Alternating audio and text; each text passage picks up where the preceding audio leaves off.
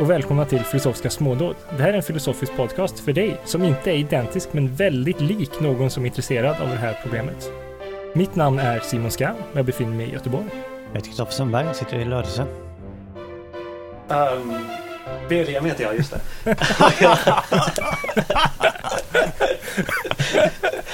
Vad var jag skulle säga? Uh, Stockholm. Jag är. Nej, det här är ju en tagning. Det här är ju bättre så här blir det inte. Jag tänkte på det. Det är så många avsnitt sen när jag sitter och redigerar så här så kommer så här Simon bla bla bla bla, Kristoffer bla bla bla och så ser man en lång paus och så bara äh, äh, jag heter William. Du blir lika överraskad varje gång William bara vänta vad är detta för nytt påfynd? Ska vi säga vad vi heter? Men det är väldigt bra för det här för jag vet aldrig vad jag... Um, alltså det är väldigt bra för identitetsgrejen här just nu. För Precis. att Jag måste Vem är jag egentligen? William. Ja, men, just, just det, idag var jag i William med.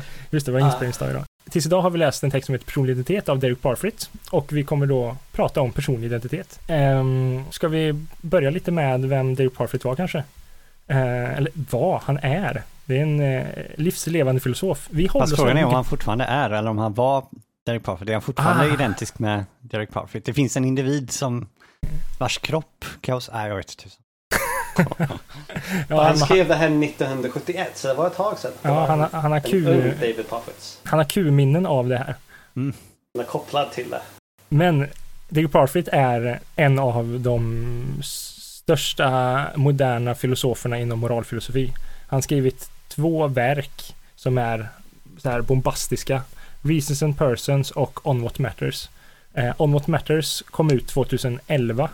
Men vad jag förstår, nu, kommer inte jag, nu har jag inte siffran i huvudet, men redan innan den kom ut så hann det, hann det komma ut två böcker med kritik av den boken för den cirkulerade så mycket innan. Den var så, så, så eh, tung inom situationstecken så att eh, folk hade redan känt behov av att kommentera vad han skrev innan det hade publicerats.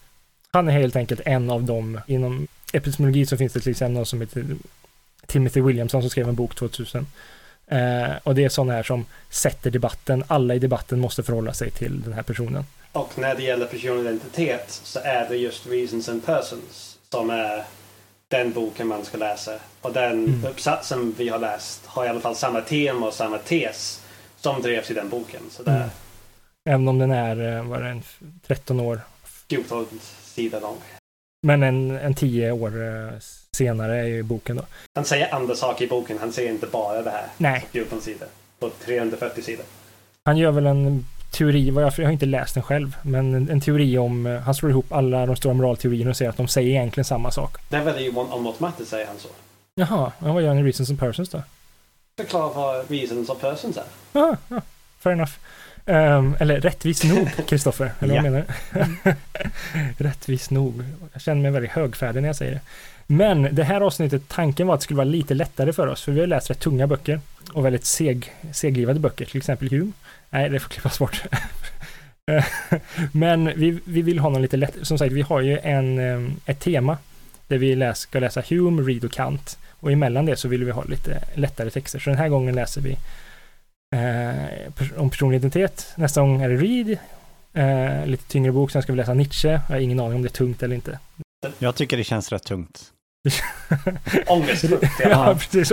Ångestfullt att läsa det. Jag vet inte hur tungt det är att och just själva texten är. Men nu babblar jag bara på. Jo, eh, tanken är att det ska vara lite mer avslappnat avsnitt här. Men vi ska förhålla oss. Det är som sagt en artikel. Den är bara 14 sidor lång.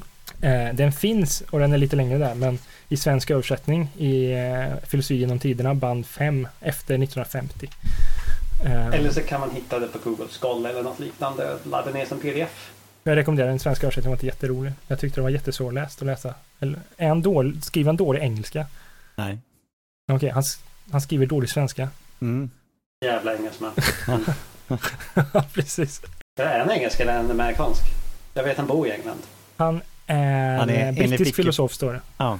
Jag bara slängde döga på Wikipedia. Tydligen föddes han i eh, Kina. Nej. bodde där sitt första år. Och, Han är kines alltså.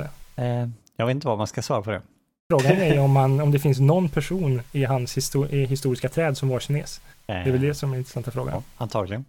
Mm. kanske. Men han lär ju absolut inte ha någon Q-minne om det. Det här förklaras senare. Mina damer och herrar. Eh, vad har vi läst?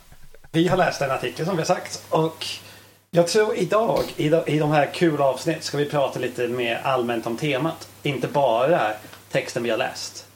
Nej, precis. Um, så vi kommer inte förhålla oss till texten kanske lika mycket som vi gör i vissa avsnitt. Uh, eller som vi tänker göra i vissa avsnitt. Men vi kanske inte gör det hela tiden ändå. Men ja, så vad Parfits argumenterar är en viss sorts teori om personlig identitet.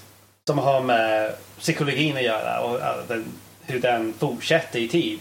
Att en naiv version av det kanske inte är så bra. För han använder ganska många tankeexperiment på vägen där han säger eh, Uh, om en tänk om det här händer, är vi fortfarande samma person då? Och tänk om det här händer, är vi fortfarande samma person då? Och så kommer han fram till en teori att vi är psykologiskt kopplade med före detta jag, eller jag och så vidare. Istället för en kontinuerlig fortsättning av samma psykologi. Uh, och om det var lite förvirrande så kommer vi säkert komma fram till det när vi börjar diskutera lite av texten. Jag tänkte du skulle säga, om det här var förvirrande så kommer det inte bli klarare sen. Innan vi börjar så, jag tycker, alltså när man diskuterar, jag hade det här, när man diskuterar personlig identitet så måste man vara medveten om att det, alltså vad, vad står på spel så att säga. Eh, eller som Kristoffer hade sagt, what's at stake? Eh. aj, aj, aj. En, interna skämt är jättebra för podcast. Uh, det har vi aldrig sagt. Jag har ju faktiskt eh, verifierat Williams eh, existens nu, även visuellt. Och inte bara auditivt. Det var ett stort ögonblick i mitt liv. Och ja, konstatera ja, att han båda... faktiskt existerar. ja, ni båda fick ju för er att komma till Göteborg. Det var ju trevligt, kunde vi träffas. Jag kan inte bekräfta Kristoffers existens.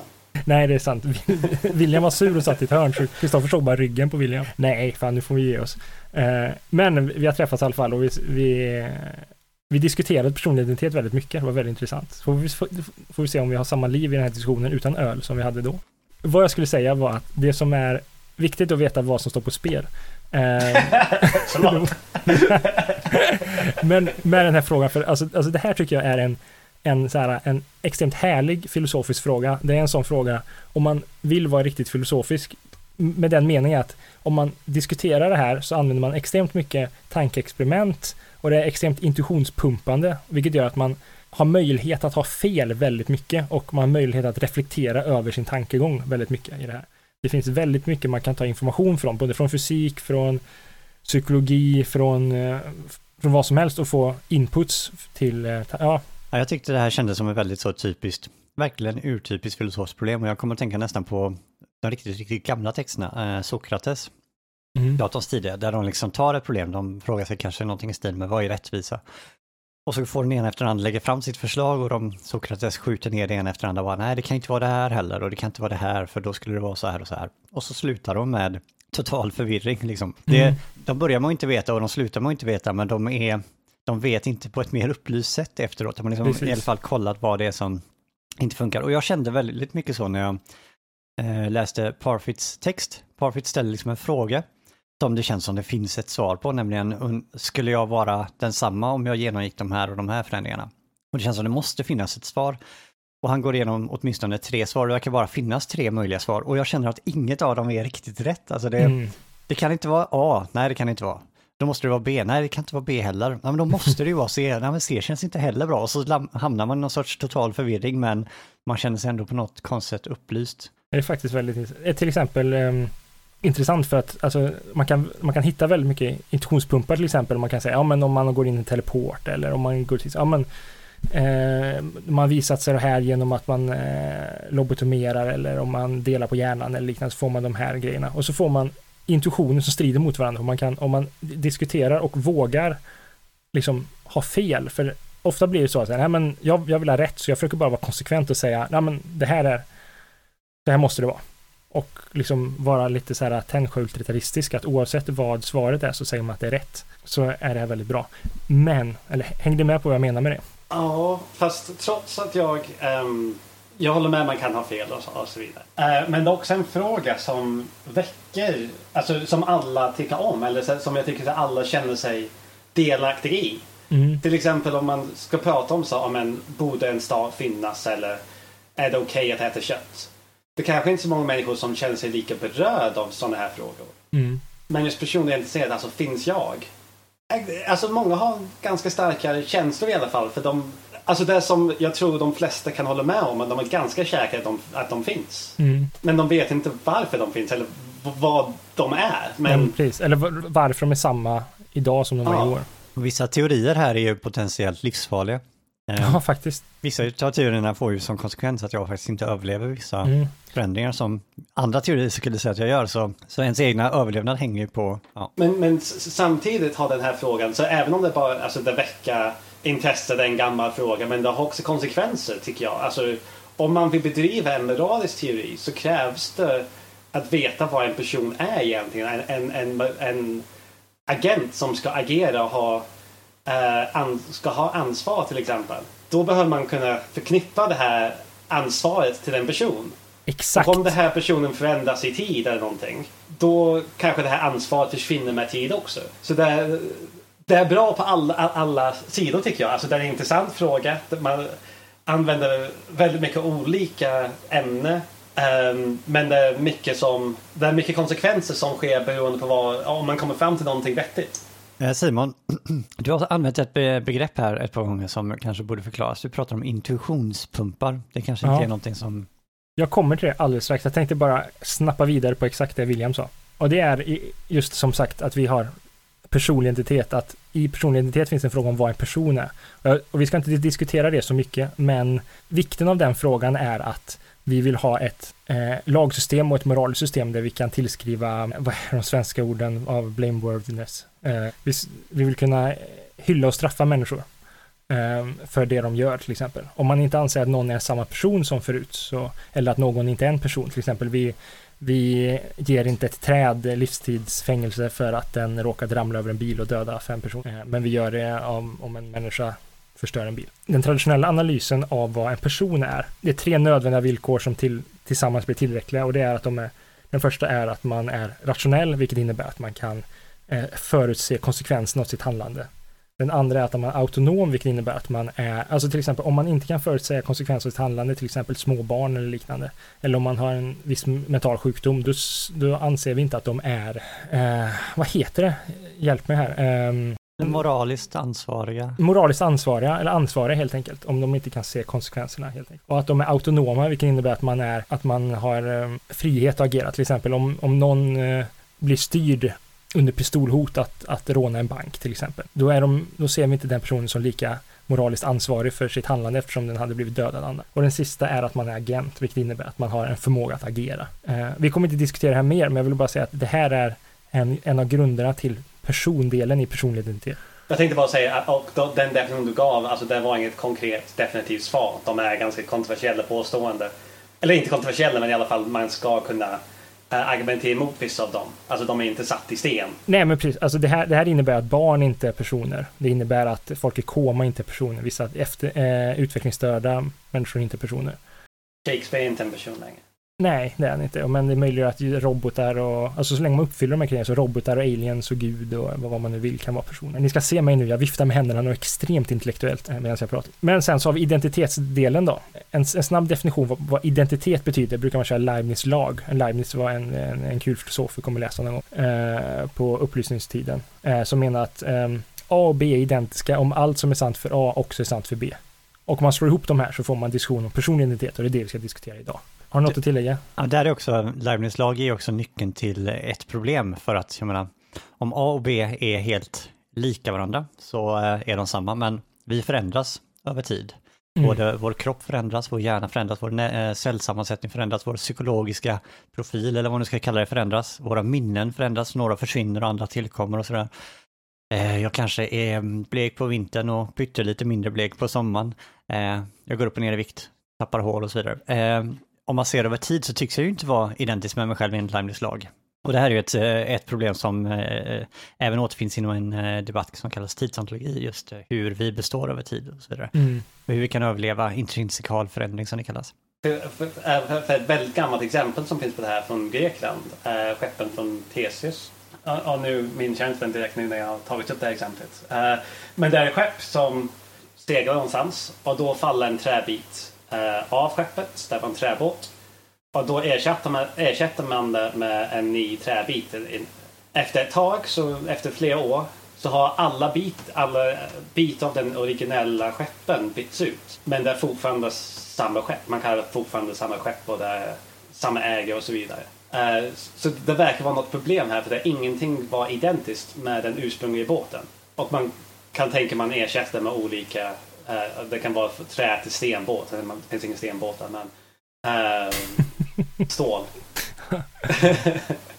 Ja, och det här är ju relevant för uh, människor för att uh, nu, där har jag hört olika saker om. Från början har jag alltid hört så här att alla människor byter ut varenda cell i hela sin kropp och jag, det var något år så där att det var 17 år eller 27 år. Eller. 7 år brukar man säga. Men så har jag läst också att det finns vissa som påstår att vissa hjärnceller aldrig byts ut. Jag hade hoppats att alla, att alla celler byts ut för det gör liksom det gör poängen så mycket mer tacksam att driva hem så här. Att du, ingen mm. av de här molekylerna som nu finns i din kropp var med när du föddes till exempel. Nej, men en, intress en intressant grej då, är det är sant att det finns hjärnceller som äh, alltid finns. Eller inte dör under hela livstid. Men varje del inom den cellen byts ut. Mm. Okej, okay, men då spelar det egentligen ingen roll. Alltså för eh, då kunde det lika gärna bytts ut. Ja. Jo, ja precis. Alltså jag försökte rädda den. Ah, ja, okej. Okay. Men, men det är bra. Då, det. Alltså, jag vill bara säga för det här båtexemplet, alltså, alltså när man, som man brukar gå vidare med exemplet är ju att man säger att man byter ut alla plankor och man kallar det fortfarande för samma. Vi kallar, man kallar det för A. Jag kommer inte ihåg vad du sa vad det hette. Eh, men sen tar ju vaktmästaren där sen eh, och tycker att det är lite lustigt för en liten hobby och bygger upp skeppet, ett skepp igen med alla de gamla plankorna. Så helt plötsligt så har vi två skepp. Då är frågan vilket av båtarna är Theseus eller vad det hette från början. Är det det skeppet som kontinuerligt byts ut eller det som har det samma bitar. Vilket menar vi är Theseus eller vad den heter. Då har många olika informationer på det här. Exakt. Alltså, jag skulle säga den båten som har varit kontinuerligt samma skepp. Exakt. Är samma skepp och den som man byggt från de gamla plankorna är en helt ny skepp. Håller med. Björn Haglund, en gammal lärare vi hade, löste det väldigt snyggt med rigida designatorer faktiskt. Tyckte jag var väldigt snyggt. Att det är det vi refererar till hela tiden, det som kausalt påverkan. Inte kausalt påverkan, men det är det det blir.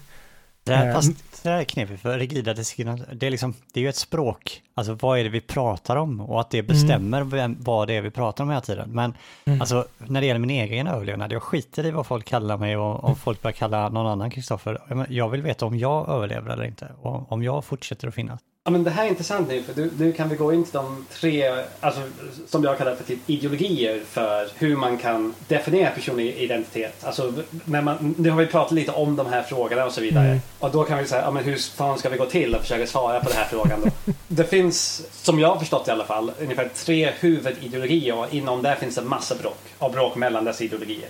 Det ena är en fysiskt animalistiskt perspektiv som är min kropp är lik med min identitet. Eller min hjärna. Nej, nej, det kan vara kropp. Alltså det finns de som också säger kropp. Ja, okay. kropp eller hjärna.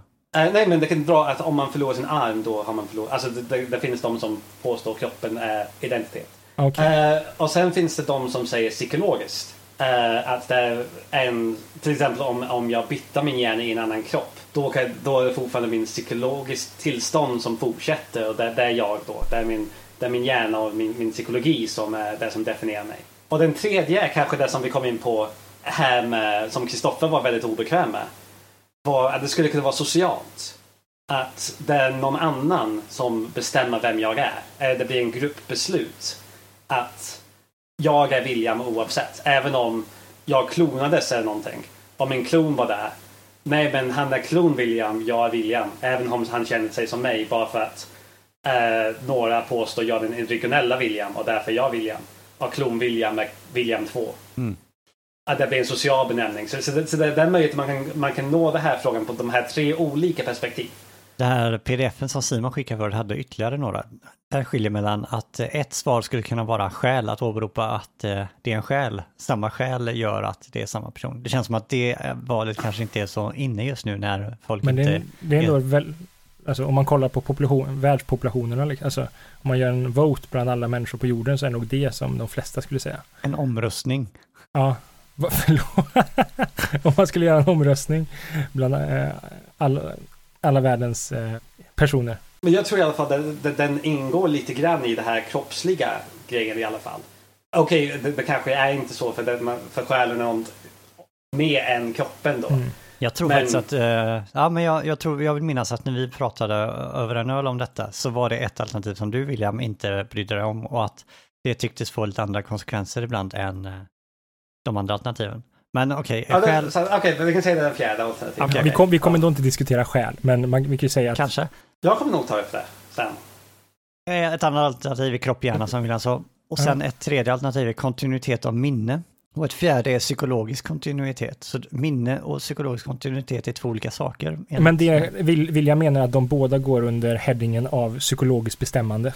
Om jag förstod det rätt William. Jo, precis. Alltså, jag, sa, jag sa det fanns språk inom dessa huvudideologi och det skulle vara en av dem. Ja, Det finns psykologisk Mm. kontinuitet och det finns minnekontinuitet. Men de ändå ingår i någon slags psyke som bestämmer någonting. Kan ni förklara vad psykologisk kontinuitet är om det inte har med minne att göra? Är det med personlighet och sådär, eller vad är det?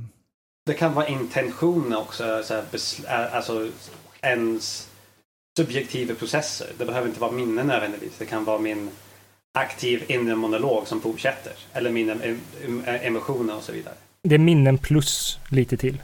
Att man har samma person. Ja, det är det, är det Parfit förespråkar. Jag, jag också väldigt, alltså i texten skrev jag under flera gånger, men vad menar du med psykologisk kontinuitet? Men han, han pratar väldigt noggrant att intentioner var möjligt i de här. Alltså intentions. Undrar vad, vad som behövs alltså, för att det är, det är väldigt vagt. Som sagt, minnen kan man ju köpa. Eller så här, det, är väldigt lätt att, att, att säga så här, ja men det som, det är Locks gamla definition av vad, vad gör mig till mig, det är att jag har samma eh, hur kommer det sig att jag är samma individ som jag var när jag var tio år? Och det är för att jag har minnen av när jag var tio år.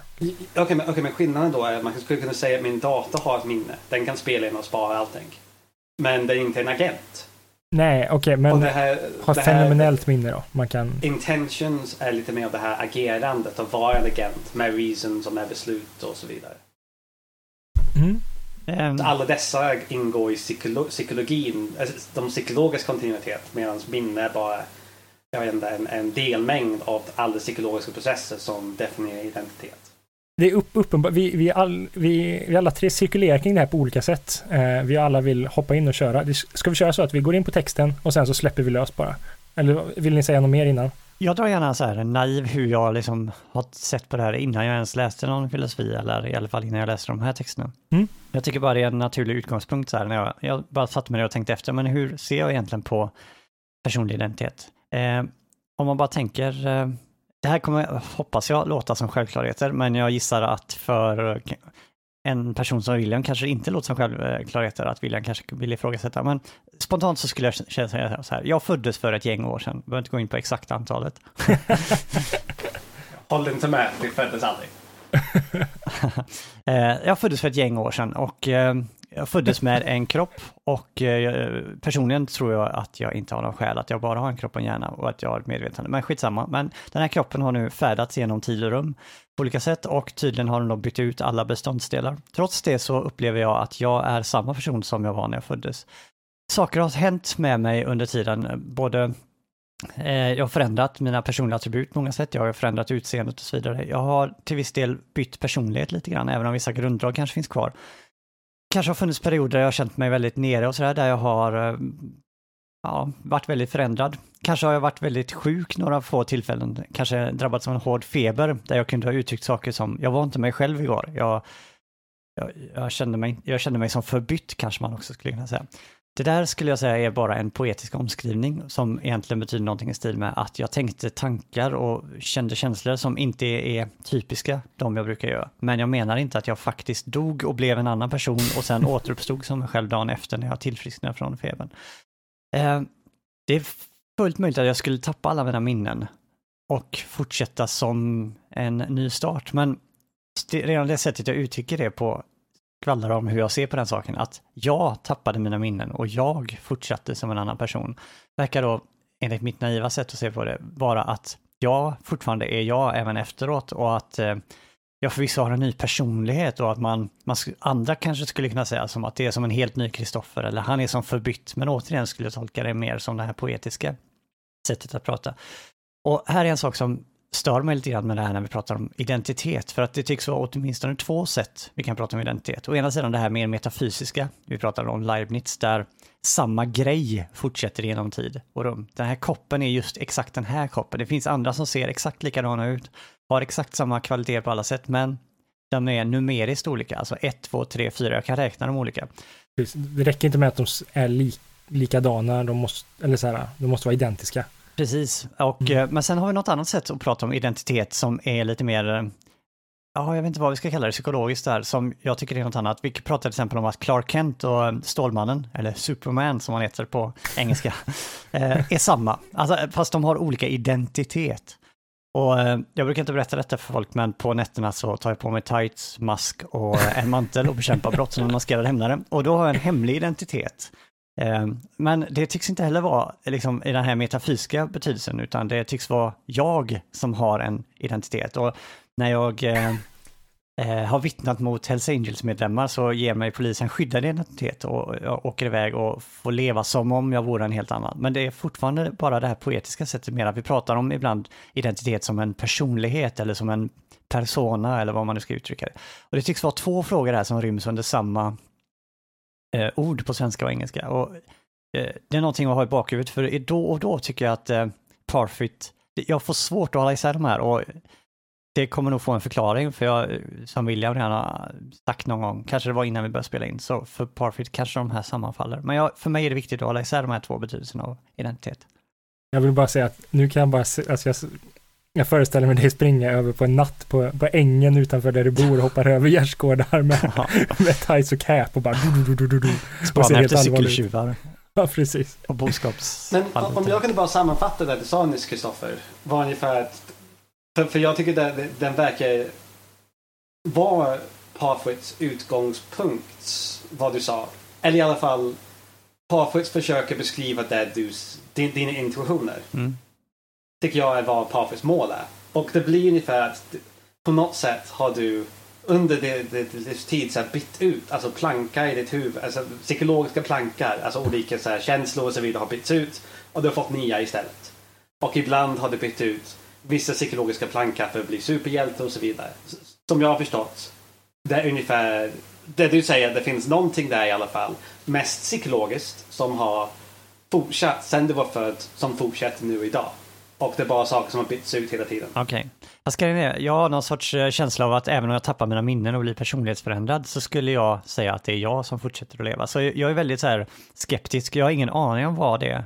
Jo, alltså, så om en, en äh, om den här båten äh, blev skjuten av en kanon eller någonting och, och den var en stor explosion och nästan ingen av båten var kvar men man lyckades rädda båten på något sätt.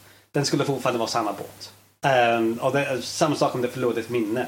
Men finns det då någonting man kan göra för att det ska sluta vara samma båt? Vad skulle jag behöva göra med båten för att den skulle sluta vara samma båt? Att den, att den eh, försvinner, att den dör. Den, den kan den... aldrig bli någon annan än sig själv då helt enkelt. Vi kan byta ut allting eh, Ja, alltså, alltså jag menar bara för att, att ha det gamla, det gamla problemet. Mm. Din intuition där låter precis som det um, skeppen från Theseus. Ja, men det är väl det som är lite de här alternativen vi skissar upp här nu då. För att min grundintuition är att okej, okay, jag går med på att vi kan byta ut kropp, hjärna, det var ett alternativ. Jag verkar gå med på att vi kan byta ut mina minnen, eller ja, de försvinner. Och likaså tycks jag åtminstone gå med lite på det här psykologisk kontinuitet, att att det kanske inte, jag tror att jag skulle kunna överleva det också, kanske. Där är jag lite mindre säker, men kanske. Och i så fall finns det ju ingenting kvar förutom själen. Mm. Uh, och själen är jag väldigt misstänksam mot, så det är inga bra alternativ. Men du sa att det fanns någonting, alltså, jag, jag säger inte gå till texten du sa, till, till din naiv definition av personlig identitet, ja. som du sa att du skulle ge. Jag försöker bara säga, men i den naiva definitionen, fanns det någonting annorlunda i grund och botten än skeppen från Tesos. För det lät sam, de lät identiska. Nej, alltså, alltså de skiljer sig på det sättet att alltså, man får, alltså, i skeppet, alltså man, man pratar om två olika saker. I, alltså, just identitetsfrågan är en sak och där har vi det här skeppet. Men då pratar vi om fysisk, vi byter ut fysiska ting och det har vi när vi pratar, byter ut kroppen. Men vi menar att mentala fenomen såsom eh, intuitioner eller trosföreställningar och minnen de kan också bytas ut, vilket gör... Ja, men jag, jag, sa ju, jag sa ju det, alltså bara för att man är psykologiska plankar som byts ut. Ja, men det... Mm. Och jag försökte bara säga, är, det är då din naiv definitionen av personidentitet var här. Var, det, fanns, det finns psykologiska plankar som emotioner, som eh, trosföreställningar som har ändrats under din uppväxt ja. tills du är idag. Mm. Precis, så kanske är så här att min naiva teori är så här flummig, att den är så här att den, den är som om det är själsalternativet, som att det viktiga är att jag har samma själ. Det är bara att jag mm. tror inte på en själ.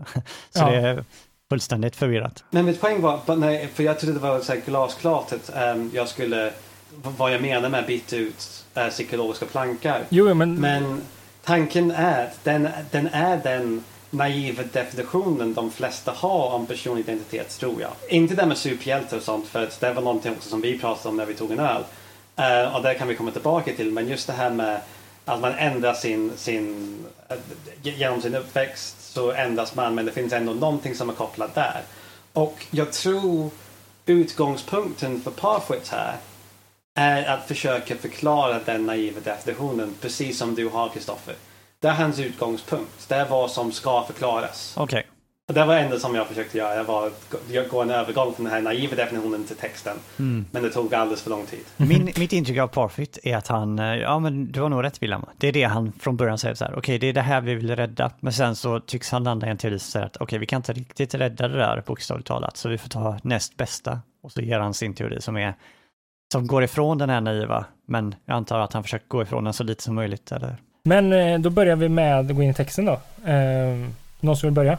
Mm, nej, men jag kan bara liksom vad huvudfrågan är så här, bara på den första och sen kanske både jag och William kan ifrågasätta någonting. Men eh, det han vill svara då på är eh, personlig identitet, no shit, den heter ju det. eh, eh, okay. Ingen skit Kristoffer, ingen nej. skit. Jo, men en sak som han börjar med är att, eh, och jag tror jag delar den här eh, intuitionen, att eh, frågan om personlig identitet är en sån fråga som måste ha ett svar. Det är inte liksom, det kan inte bara vara Ja, det beror väl på eller så, utan om jag överlever tills imorgon eller inte, det, är liksom, det finns inte något, det är antingen eller. Alltså i slutändan kommer han förneka att det är antingen eller, men det är vår grundutgång är liksom att det här är inte bara någonting som kan vara lite mittemellan, utan det är liksom antingen överlever jag eller så dör jag.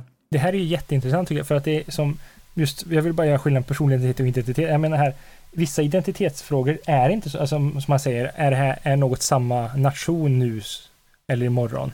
Det, det var precis det här jag ville ta upp. Ja, kör. Faktiskt. Ja, fortsätt. För han, för, för han säger att personlig identitet är någonting annorlunda än frågan är det här samma nation? För vi verkar inte, säga, vi verkar inte ha samma problem med att vara i samma, med samma nation som samma person.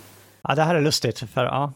Men, men jag håller inte med honom. Nej, okej. Okay, det... Åt vilket håll? För jag håller inte heller med om. Men jag misstänker att vi håller med om två olika håll.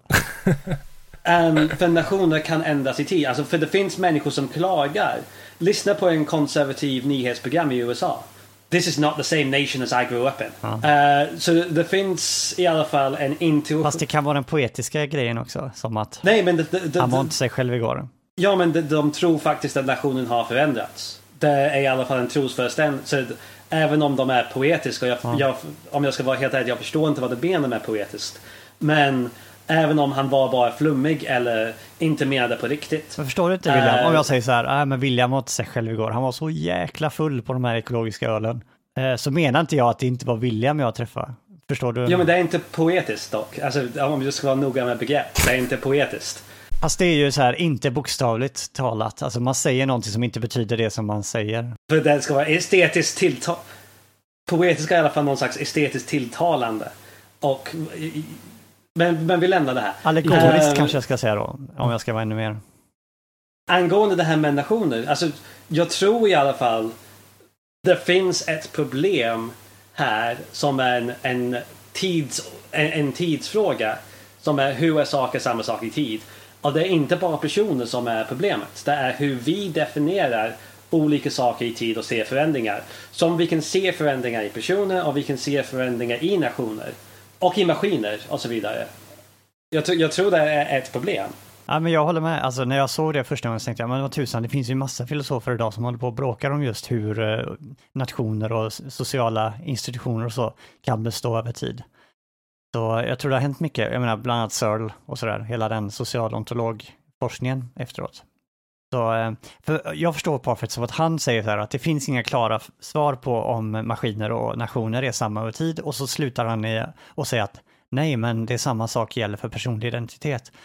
För mig är det tvärtom, att jag är mycket mer benägen att se att det faktiskt finns eh, berättigat att vilja ha ett svar på om det är samma eh, sociala entitet över tid eller inte. Eller över förändring. Jo, jag med. Det var, ja, jag, jag, vi håller med varandra där. Mm. Okej, okay, bara för att jag håller inte med er. Okej. Bara för att inte hålla med eller? Nej, men också jag tycker jag, jag höll med om det han sa. Alltså, eller det kanske är ett intressefråga i slutet. Alltså, jag tror att det finns ett bestämt svar oavsett situation eh, om, om det är jag eller inte jag. Att den här gränsen, alltså jag har en intuition i alla fall om att det finns, alltså det är en ett, död till exempel, en 1 och 0 situation. Där mm. jag lever eller jag är död. Jag tror det är, jag tror den är svår att hitta, men jag tror det finns en 1 och 0 situation där. Eh, jag tror inte att det är till exempel som om jag, är jag skallig eller inte? Vilket jag anser är en, eh, inte finns en, jo om du har, om du har exakt så här många hårstrån, då är du, eh, då har du hårbeväxt huvud, men om du tar bort ett hårstrå till så anses du vara skallig. Jag anser att vissa sådana situationer kan vara de här sociala, alltså vad konstituerar det här? Eh, till exempel vad som räknas som en nation eller inte har mycket med eh, om det betraktas som eller inte som till exempel. Eh, Medan jag tror personlig identitet inte har den sociala faktorn. Jo, men du måste här skilja för att visst, de har en annan ontologisk status. De är subjektivt ontologiska eller vad det är nu var. Mm. Ontologiskt subjektiva. Men mm. det betyder inte att det inte är ett och noll där också. Du säger att det förändras, liksom vad man anser, bla bla bla. Ja, men då är det ju också om det finns Kommer du ihåg Y? Vi pratade mycket om detta i serveravsnittet. Kan även Y förändras? X räknas som Y i... Mm, i men och, om jag tar skalligheten då? Alltså ans, anser ni att det finns alltid ett bestämt svar på om någon är skallig eller inte skallig? Nej, men det tycker jag är en annan sak. Ja, men det, alltså skallighet går, går ju att få ner till ett, det är ett att vara ett socialt faktum liksom. Eh, men vad är definitionen då? Alltså, ja, men, men, men, men det är det som är poängen. Nation är ett vagt begrepp menar han. Uh, och maskin kan också vara ett, alltså vad som är en, just en maskin kan vara ett vagt. Men skallen kan också vara ett vagt begrepp. Ja, det var ju det, precis. Men, men det, det, är inte bara det här med bestämda begrepp som han har problem för. Alltså, för han säger att personlig identitet är, har en special nature. Att det är mm. en specialfråga. Definiera personlig identitet är någonting speciellt. Mer än att definiera en nation. Och där håller jag inte med honom riktigt. Alltså, bara för att det handlar om oss betyder inte att det är och det, det har konsekvenser betyder inte att själva identitetskriterierna behöver vara annorlunda. Och jag tror att det här är, som vi kommer att komma in på, så hans val i de här olika teorierna som William har fram är ju någonting snarare i form av psykologisk kontinuitet. I och för sig så pratar han om hjärnan, men okej, okay, säg psykologisk. Då gör ju att eh, saker som inte har en psykologi, som maskiner och eh, nationer, okej, okay, då blir, faller de åt sidan. Men det tror jag kan vara ett resultat av hans eh, inriktning, eller hans ideologi som eh, William pratade, så kallade det i början. Okej. Okay. Men som sagt, jag, jag, för, jag, förstår hur du menar och vi behöver, ja, ska vi fortsätta? Men, men vi kan lämna det, ja, ja. Vi kan lämna det En sak som jag tycker att vi inte behöver bry oss så mycket om, men det verkar som att anledningen till att Parfit väljer att ta upp den här frågan överhuvudtaget handlar om huruvida det är berättigat att agera i självintresse eller inte. Och det är liksom är något som figurerar på första sidan och som kommer tillbaka typ på sista sidan, ja. men däremellan inte har någon som helst betydelse. Vi kanske kan kasta det åt sidan helt enkelt. Det har väl mer moraliska eller? Vi kan nämna det sen, men jag tyckte inte, det är inte det vi diskuterar idag. Det är mer av en tes i Reasons and Persons också. Alltså det, blir, det är viktigt för honom i, i hans andra mm. större verk. Okej, sammanfattningsvis, han, han menar att eh, ut, utifrån hans syn på personlig identitet så innebär det att vi, har, vi är inte berättigade att, att se till oss själva först och främst. Vi är inte mer berättigade att se till att jag ska se till mitt bästa snarare än alla andras bästa. Eh, och det är en konsekvens som han ser. Ja, det är inte, som sagt, det är, det är inte det vi ska diskutera, men det är viktigt för honom, som du säger. Och sen han, han går ju vidare genom att gång på gång göra olika tankeexperiment. Alltså, kanske man hör vad det, redan på vad det heter så kanske man förstår vad det innebär. Men tankeexperiment är ju såklart då att man tänker upp ett eh, exempel i huvudet där man mm. varierar vissa saker som Tänk om Simon hade haft getfötter istället, okej, okay, bla bla bla. Alltså man, man gör någon sorts variation i huvudet och så ska man, tanken är då att man ska få vissa intuitioner och inse saker att ja, ja, men om det hade hänt då skulle det här och det här vara fallet och sådär. Och det är så han går vidare. Och det var det, det jag menade med intuitionspump också förut. Ja, just det. Han börjar ganska jordnära och sen så blir exemplen mer och mer science fiction, Star Trek, Star Wars-aktiga. Eh, Poängen men... är att liksom trigga intuitionerna så mycket som möjligt. Att liksom kom, alltså... Jag har fått för mig mm. att när folk använder begreppet intuitionspump så är det lite nedlåtande. Som att det inte är seriöst, utan det är bara så här för att lura oss att gå igång på massa intuitioner. Ja, ja. Jag ser... Och det behöver inte vara intuitioner, det kan också vara att hitta kontradiktioner mm. i, i, sin... Vad sa du William? I, sin, Kon... Alltså att hitta, att hitta någonting som, alltså motsägelse mm. i, sin, i sin argumentation. Alltså tankeexperiment går inte bara att, att bråka med ens intuitioner. Det kan deras, om det går med på det här, då måste det gå med på det här också. Mm, okay. Um, det är någonting jag hade väldigt svårt med Perfect här, för att det börjar med någorlunda vet, liksom, eh, tankeexperiment som är någorlunda nära vår verklighet och där går det väl att ha vissa åsikter. Men sen så blir exemplen mer och mer fantasifyllda och jag måste säga att jag får ganska svårt egentligen att så här, känna något tydligt svar så här. Oj, om vi vore så här konstiga rymdvarelser som gjorde så här och så här, då skulle vi väl, då skulle väl alla hålla med om att bla bla bla. Och jag har lite svårt att tänka mig in i situationen och verkligen på allvar veta Ge hans exempel så vi hänger med. Eh, vi kanske kan komma till dem sen om vi tar dem i ordning. För jag tycker vi kan börja med de enkla. Jag bara säger det att eh, ett problem med de här tankeexperimenten när de blir för vildsinta så här, att de blir för fantasifulla är att jag har svårt att eh, eh just intuitionerna som det är tänkt att man ska få igång, jag har svårt att känna dem. Mm. Eh, men eh, de första exemplen, de är väl inte ens kanske, jag vet inte om de är tankeexperiment eller om de är faktiskt gjorda. Jo, de, är, de allra första är tankeexperiment. Det är helt enkelt att tänka oss att vi tar en persons hjärna och sätter i en annan persons kropp. Okej, okay. skulle, om vi säger, vi tar A's hjärna och sätter i B's kropp. Skulle A överleva? Eller skulle den eh, återstående personen vara B? Eller skulle det vara en blandning av bägge två? Och att eh, då säger han, och det här är ofta hans argumentationsställ, han säger “Most of us would agree” när vi har tänkt igenom saken, att eh, det skulle vara A som eh, fortsätter att leva. Och eh, det här är då liksom eh, hans sätt att argumentera, att han gör ett tankeexperiment och så sätter han upp ett scenario och så säger han att de flesta av oss skulle hålla med om detta. Eller vi skulle hålla med om så här och så här. Och det där kan ju vara lite knepigt, i alla fall när vi tar ett mer flummiga tankeexperiment. Hur vet han att de flesta håller med? Och så ja, det, det är onödigt att säga att de flesta skulle hålla med. Alltså det, det, det tillför inget annat än retorik. Jag tror William sa det någon tid, i någon tidigare dis diskussion vi haft där han säger att så här, alla filosofer verkar göra det här och säga, men jag har, jag säger det som de flesta egentligen tycker. Det, det räcker med att säga att jag tror, jag tror det här. Okej, okay, så om man tar bort det. Men samtidigt, alltså, äh, alltså jag håller, alltså jag tyckte om det här sättet att argumentera jättemycket under när jag läste filosofi. Jag tyckte det var så fantastiskt. Det var så här, ja men då kan man hitta så här klarheter i sitt argument då. För såklart. Jo, jo, men jag menar han har ju antagligen inte gjort en statistisk undersökning om att det är just det här de flesta tycker. Så att om man inte har nej, gjort nej, det så är, är det bara retorik att säga så här de flesta tycker. Jo, ja, det var det jag skulle komma till. Okay, sorry. Uh, och jag har totalt ändrat mig uh, när jag har så här vuxit upp lite.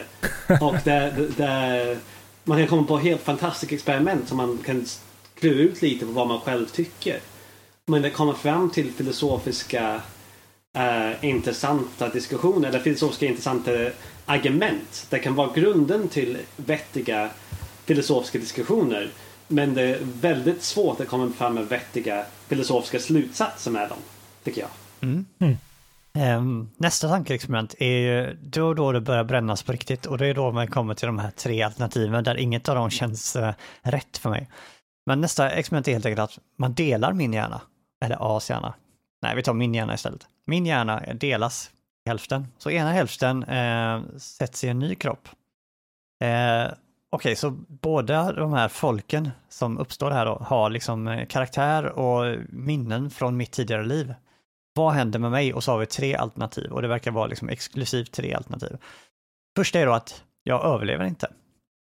Jag dör helt enkelt när de delar på min hjärna och sätter det i två kroppar. Eller två, jag överlever som en av de två personerna. Eller tre, jag överlever som bägge två. Och här är, här, nu börjar det bli riktigt jobbigt för mig för att jag känner lite grann att eh, inget av de här känns riktigt eh, rätt. Eh, ska vi gå igenom eh, svar för svar? Jag, jag har mest att säga om ettan där att jag inte överlever. Vi kan säga att han vill att vi ska svara tre, att jag överlever som bägge två. Alltså, alltså det här har ju gjorts liknande att man har delat hjärnhalvorna eh, på barn till exempel som ja, har... Han säger det ja. ja. Uh, han ger ingen eh, referens till detta så det var väldigt svårt att veta liksom vad han vilar på. Man, man kan operera bort en hel hjärnhalva hos barn som har typ cancer eller något sånt. Ja. En hel halva? En hel halva ja. kan man ta bort. Eh, eller har fortfarande kan vara helt fungerande psykologiskt så man kan lära sig språk och um, alltså ha minimal funktionsnedsättning. Spelar det någon roll vilken halva man tar bort? Nej, faktiskt inte. Även om man tar bort den hör... Vänst- Det här borde jag veta. Vänstra som ett språk. Ehm, ja, jag tänkte ta någonting annat än språk. Okej. Men uh, om man tar bort den vänster så tar man bort språk. Eh, och sen kan barn lära sig språk ändå. Även utan någon specialiserad hjärnhalva. Hjärnhalvor. Alltså det som är intressant här är att, att man har gjort så att, alltså, alltså man har inte tagit bort utan man har delat på hjärnhalvorna så är det ingen kommunikation mellan dem. Och sen så har man, eh, vilket gör att intrycken man får, alltså, eh, man, alltså att väns, alltså det man ser på vänstra sidan processeras bara på höger, höger hjärnhalva det som, som man ser från höger sida processeras bara vänstra hjärnhalvan. Och då kan man konstruera experiment så, så att man bara ställer frågor till eh, o, till de olika hjärnhalvorna så att den andra hjärnhalvan inte är medveten om det här. Eh, och, då, och då har man visat med, jag kommer inte ihåg hur experimenten har, gått till eller hur de fått svaren, men jag läste här att de, man har fått olika svar. Man har frågat vad vill du bli när du blir stor? Och så svarar den ena någonting muntligt och så typ skriver den andra på något sätt. Eh, och det man brukar diskutera här är att så här, att är det två individer eftersom det är två olika svar och den ena, den som språket ligger då, vänstra hjärnhalvan, inte erkänner andra svaret. Är det så att vi har olika individer i oss? Det är bara så att den som har den delen med, den med megafonen är den som skapar medvetandet eh, och är den som styr och ställer så att säga. Nu gick du fram till nästa eh, egentligen tankeexperiment, eller ja. Eh, Okej. Men, eh, det- ja, okej, men om vi ändå hoppar dit. Men jag vill gärna komma tillbaka sen till ettan. Men okej, Ja, om men kör dit det. då. Ja, men om man säger att det är medvetandet, vårt upplevande medvetande som är svaret. Ja, men då tycks ju bara den ena hjärnhalvan det där eh, exemplet du tog upp vara medveten. Även om den andra kan styra, generera respons från kroppen så Ja, precis. Är, är, är det en person som svarar eller bara en random respons från kroppen? Ett Som- svar som skulle kunna vara, jag, menar, jag säger inte att det här svaret är jätteintuitivt rimligt, men jag menar, ett svar vore att säga att det är bara den som har ett riktigt medvetande, så här upplevande medvetande, som är en person eller ett jag, och den andra genererar jätteavancerad respons från kroppen. Mm. Men jag tänkte på det första här då, för att eh, det är ett, eh, om man ska vara riktigt eh, hård, Eh, och det kanske blir fånigt, men om man ska vara riktigt hård då. Han hade tre alternativ när vi ploppar upp hjärnan i två kroppar. En hjärnhalva i varje kropp. Okej, ett, jag överlever inte. Två, jag överlever som en av de två personerna. Tre, överlever som bägge två. Okej, första då. Det tycks ju motsägas, och det är Parfits poäng, motsägas av det här att man faktiskt har lyckats rädda folk med bara en hjärnhalva. Jag menar, varför skulle jag dö bara för att den hjärnhalvan som man opererar bort, istället för att slänga bort den så sätter man in den i en annan person. Det tycks Ja, ju orimligt, så alltså måste jag överleva. Men okej, om man ska vara riktigt, riktigt, riktigt jobbigt, bråkig, så skulle man kunna säga, hur vet vi att man överlever eh, med bara en hjärnhalva? Men vi vet att det är möjligt. Ja, för att det att någon överlever, alltså, men hur vet vi att det är samma person? Om det är det vi frågar. Alltså han, jag, han frågar, kan vi överleva? Kan, kan det vara så att vi inte överlever, att vi får halva hjärnan? Och så säger han nej, för att det har ju gått, vi har ju opererat bort en halv hjärna och de har överlevt. Men frågan är, hur vet vi det? Om, det beror ju på vilka kriterier vi har för vad som räknas som personlig identitet och så vidare. Jag menar, enligt vissa teorier skulle det kunna vara så att den inte överlever. Det förvisso är en person som delar massa Q-minnen, som vi kommer förklara vad det är sen. Eh, men det är inte den personen. Jag tycker det är som att han tar för givet det han frågar efter. Förstår ni hur jag tänker? Jo, men alltså just nu, eh, alltså om man går tillbaka till det här naiva känslan av plankautbytande igen. Mm. Det som hände här är en del av skeppen, skeppen försvinner eller skeppen delas i två. Och båda så här, skeppen, även om de är jätteskadade, ändå alltså, tar sig till olika hamnar och sen ehm, komma till hamnen och säga men här är skepp A. Och båda kallar sig själv för skepp A. Även om, du och de är två, även om skeppen är två, i, i två halvor nu och är oberoende av varandra. Är vilken, det är problematiken då. Eftersom förut sa vi det fanns en kausal i alla fall en kausal kedja med de här byts ut plankor. Ja. Om vi håller med det finns en kausal kedja. um, Det här kanske är mer åt den senare lösningen Parfit. Men ehm, bara för att illustrera hur det här skulle kunna vara möjligt. Man kan bli två olika individer. Även om man är skadad. Även om man förlorar minne. Även om man förlorar en hjärnhalva. Man kan fortfarande vara en psykologisk, en halv psykologisk skepp som tar sig till hamn. Eh, enligt den naiva bilden så håller jag helt med dig om att det är, och det är det som Parfit lever på här lite, han säger att nej, men, eh, it seems clear that both of these descriptions, alltså han använder sådana begrepp som att det känns klart att det är så här att den överlever med en halv hjärna. Men jag menar, om man ska vara riktigt, riktigt, om man inte ska beg the question, eh, jag vet inte faktiskt vad det heter på svenska, ehm, eh, så om vi frågar så här, vad är det som gör att en person överlever? Och så säger jag att jo, men eftersom de kan överleva med en halv hjärna, om, om vi inte vet hur det är en person överlever som person, som identitet eller vad det är, så kan vi ju inte säga, alltså det är inte helt självklart att säga att de faktiskt överlever med en halv hjärna. Vi kan summera i och för sig hans tre, liksom 1, 2, 3 och så gå vidare, för att det är ju därifrån han går vidare. Det är ju helt centralt att vi väljer tre för honom. Okej, okay, så vi har exakt tre alternativ. Vi delar min hjärna och antingen så överlever jag i eh, bägge de här två kropparna som mina hjärnhalvor finns i, eller så överlever jag i en av kropparna men inte den andra. Eller trean är, jag överlever som bägge två. Jag var en person och så delar vi min hjärna och så lever jag som två personer sen. Eller jag överlever i bägge två. Han, för honom är det där eh, två sätten som jag just sa det, lite, lite subtil skillnad på sen. Okej, varför inte ettan? Jo, men för att vi har tydligen lyckats operera bort halva hjärnan på folk och de har överlevt.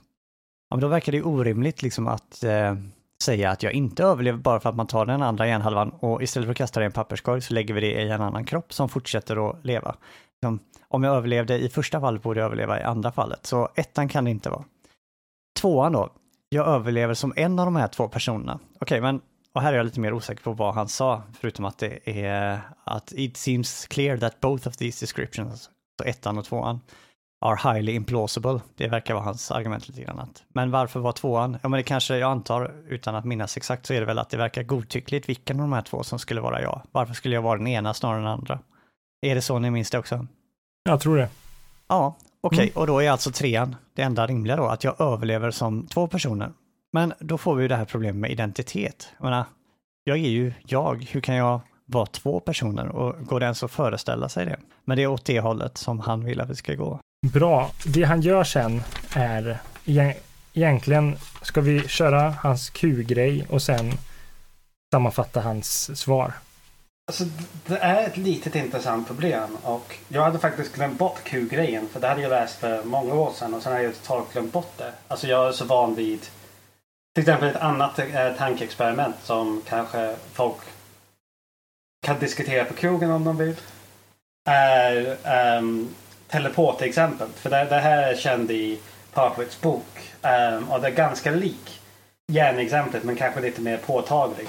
Och det enda anledningen jag vill slänga fram det här är bara för intresseanledning. Inte för att vi behöver ha ett svar på det här men det, det, det har liknande konsekvenser som järnhalveexemplet. Mm. Och där, om man tänker Star Trek eller något sånt eller att på Göteborgs universitet så bygger de en teleporter som förvandlar en uh, i en sekund till New York. Och det tar en sekund och då förstörs alla dina atomer.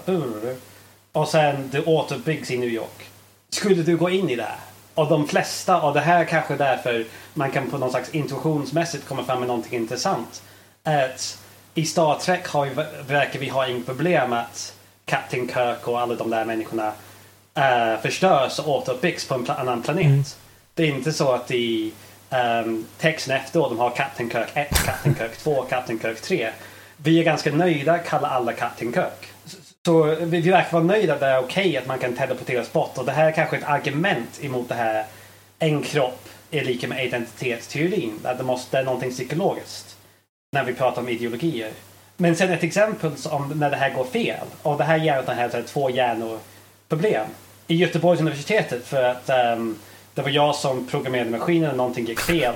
Så förstördes inte Simon, som, eller Kristoffer som var i maskinen. Så vi säger Simon var i maskinen och Simon byggs som vanligt i New York. Men kroppen i Göteborg förstördes inte. Så nu har vi två Simons. Ja, då, ja, då har man hel hjärna och så vidare. Och eftersom man gick in i maskinen och man var helt okej okay att det var samma person som kom ut till New York. Vad är det då? Är det en person eller två personer eller inga personer? Vem var lik med Simon innan han gick in, in i maskinen? Och jag tycker det exemplet, och det kanske bara för att det blir mer känd än det här hjärnan-exemplet, är lite klarare. Ja, det håller jag med om. Än hjärnhalvor. Den här invändningen jag försökte göra baserat på eh, någon sorts teori, ideologi som William kallar det, om hjärnans betydelse. Den går ju inte att göra i detta fallet. Nej. Nej, så antingen förnekar man att Simon var någon, alltså att det var Captain Kirk 1, 2, 3. Alltså det är en ny person varje gång. Eller så är det ett problem. Det är ett intressant problem som jag tycker man ska diskutera på krogen eller på Facebook eller något liknande. Vad, ty vad tycker ni där då? Ty vem är, eh, om jag går in och sen är jag kvar, vad skulle ni ge för svar? Jag har extremt svårt att komma med liksom att eh, väga över åt endera hållet. Bägge, två, eh, bägge alternativen känns helvsöda. Uh, ah, men på ett sätt så, eh, Parfits eh, tanke här då, på något sätt att bägge två var jag och sen så, så fort de delas så pass långt ifrån varandra så blir det två nya individer som bägge två har mig, den ursprungliga mig som eh, ursprung. Att det är okej, okay, det är väl den rimligaste förklaringen kanske. Men då å andra sidan, vad tusan, då får man ju, inse nu, det andra problemet med att när det inte går fel, är det en ny då varje gång? Äh, Nej, det blir, det blir konstigt hur man än vrider och vänder på det känner jag. Som jag pratade lite om i eh, instruktionen tror jag, om det här med klon, jag och jag. I exemplet om den här social benämningen. Att jag tycker att det här illustrerar att, till, till, att en av dessa, William, eller Simons, som gick in i det här teleportar. Jag tror en av dem skulle anses som den riktiga Simon, socialt. För båda två kommer inte gå hem till sin fru och så vidare. En av dem kommer göra det. Och förmodligen den i Göteborg. Mm. Och det blir en social benämning då. Som, så det blir en psykologisk kontinuitet men också en social eh, utpekande av det är äkta Simon, det där är kopia Simon. Men är det där vem som är äkta Simon eller är det vem som samhället anser är äkta Simon? Eller är de två självklart samma? Alltså jag, jag tror den som anses vara kopia. För om man kollar på sci-fi film och så vidare. Även klonen tycker det är den riktiga personen. Ja. Mm. Och det blir ofta så oj, klonen visste inte vilken twist. Men, så, så, så, jag tror att uh, New York-Simon som kom, det enda anledning han kommer förmodligen inte bli den riktiga Simon är för att han kommer inte hinna hem tillräckligt snabbt. Så den, den, den Simon i Göteborg som fortsätter med sitt liv kommer anses vara den riktiga Simon för att han fortsätter med Simons vanligt liv. Ja, precis. Och så kommer så här, oj, det var en till Simon. Oj, det visste inte vi. Så blir han Simon kopia. Så jag tror det enda skillnaden är men om Simon hade förstörts i Göteborg, då skulle Simon komma hem från New York och fortsätta med hans liv. Uh, så jag tror det är en social aspekt i det här som skulle i alla fall lösa det här problemet. Ja, på ett sätt. Alltså, jag håller med dig där. Uh, alltså, det, jag, jag håller faktiskt med dig helt där. Uh, det, så, alltså, alltså, det roliga med den där är att en, en twist på det tankeexperimentet är ju att om man inte har Stockholm och, och um, Ny, eller Göteborg och New York. Eh, till exempel om jag skulle ha situationen här där jag går in i en uh, teleport uh, och så kommer ut en på, i andra rummet, men jag förstörs inte. Uh, jag, har, jag har bilden av att, jag, att den som kommer ut i teleporten är jag. Men så förstörs inte jag och så kommer den Simon in i rummet och säger ja, tyvärr, det visar sig så att eh, du kommer dö om fem minuter. Eh, men var inte orolig, jag kommer ta hand om din fru och dina barn, för jag är ju du trots allt. Då tror inte jag att jag kommer säga, känna, nej, du är inte jag. Tror du inte det? F you, skulle jag säga. I den situationen. Även om jag hade trott det när jag går in i teleporten, så skulle jag, när den här eh, kopian av mig ställer sig framför mig och säger ingen fara, jag kommer ta hand om ditt barn, jag kommer ta hand om din fru. För trots allt, jag är ju du. Det är någonting väldigt absurt med att tänka att någon annan skulle vara jag om inte jag mm. upplever den andra. Och när ni är färdiga med den här utfällningen, jag kommer gärna tillbaka till det här eh, när man delar den gärna i hälften inne i huvudet. Ja, men den här epilepsibehandlingen som Simon började prata om. Du vet, den som mm. var det andra tankeexperimentet. För han har vissa saker här som man säger som jag, jag har väldigt svårt att föreställa mig. Jag är väldigt nyfiken på vad ni tycker. Jag är klar. Jag vill bara säga att min, min grej säger inte emot William. Alltså jag, jag håller med William med det han sa. Jag vill bara säga att min, min grej, alltså det, det blir så här, alltså det man refererar till, det blir liksom något, ja, Ska vi ta det här till Q? Men om, om vi bara säger snabba avslut, ja. om man återgår till sådana här sci-fi exempel som mm. finns. Så oftast, då skulle det också vara om den riktiga eh, Simon dog och klon-Simon tog över. Då blir det lite så här känslomässig musik och då blir man du är Simon. Säger Simon till klon-Simon eller någonting. Alltså att det blir nästan en eller en av Simons vänner säger till klon-Simon men du är Simon eller något sånt. Det blir en, en accept, någon accepterar i alla fall att klon-Simon blir den riktiga Simon. Jag, jag tycker fortfarande det är konstigt med det här sociala, att det känns lite otillfredsställande även om de andra säger att den andra är ja. Det är bara en lösning. Det är inte nödvändigt. Det är inte något sätt som, som tillskriver nya objekt. Det känns som en praktisk bra lösning. Det löser den praktiska frågan. Alla praktiska frågor så löser du svaret. Det skulle vara en James, en prag, pragmatisk svar helt enkelt. Ja. Eh, men jag tänker på det här när eh, epilepsifallet, när de för att lösa epilepsi eller bota det så delade de, de skar sönder hjär, delade på hjärnhalvorna helt enkelt, inne i samma kropp. Och så säger han eh, saker här, Parfit, som att eh, det skulle vara att jag har två samtidiga erfarenheter, men där varje erfarenhet är omedveten om den andra och han tycker att det tycks gå att föreställa sig det, säger han. Eh, men jag har väldigt svårt att föreställa mig det. Kan ni göra det? We can imagine a man having two simultaneous experiences in having each of which he is unaware of having the other. Alltså jag, jag känner jag famlar i blindo här lite. Ja men det kan jag nog. Bara... Jo men tänk på två personer som har två olika tankar tillsammans och sen berättar vad de tänker. Men två olika personer, eh, det är just det, det kan jo, jag föreställa mig. Jo, och sen tänker de är samma person. just hur han, we can imagine a man, alltså en människa, som har två samtidiga erfarenheter, men där de två är autonoma från varandra. Alltså det jag sa nu var ett exempel på alltså hur man skulle kunna föreställa en person. Tänk att dessa två personer som sen pratar med varandra vad de precis tänkt. Är två hjärnhalvor som sitter i en hjärna. Det är ju exakt Parfits exempel. Men alltså, alltså ja. jag tänkte... Mm. Så jag, jag, det var hur jag tänker mig, hur jag föreställer mig det skulle kunna gå. Kristoffers fråga var, kan du föreställa dig det? Och jag säger ja. Så som jag föreställer mig det är ju till exempel om man har eh, intensiv smärta på något ställe till exempel. Eh, jag råkade hälla kokande vatten över mitt ben en gång. Det gjorde förbannat ont. Eh, men någon gång när jag diskuterade med min fru då, så helt plötsligt så försvann fokuset så mycket så jag kunde fokusera till 100% på henne. Och helt plötsligt så kom, men smärtan var fortfarande kvar. Men fokus, så jag hade ju två upplevelser, men jag skiftade fokus på de olika. Eh, så, så där har jag faktiskt två upplevelser.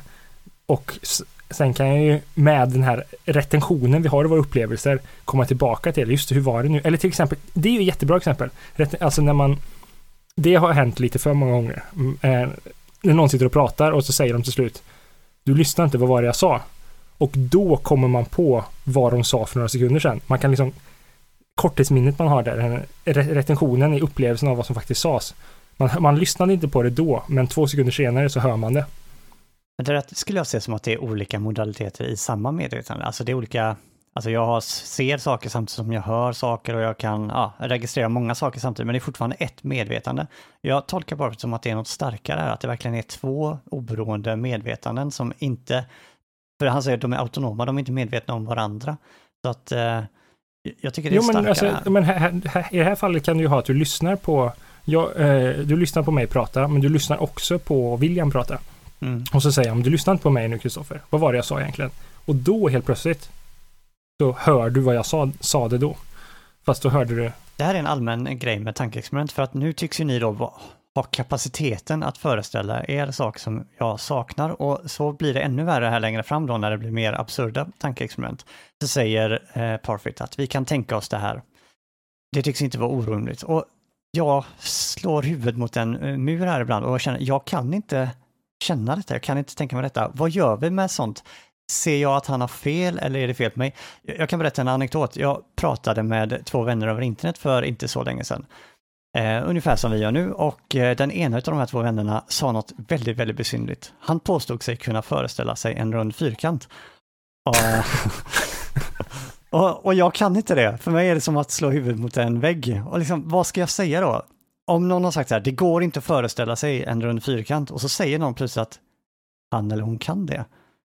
Är det ett falsifierat då eller ja?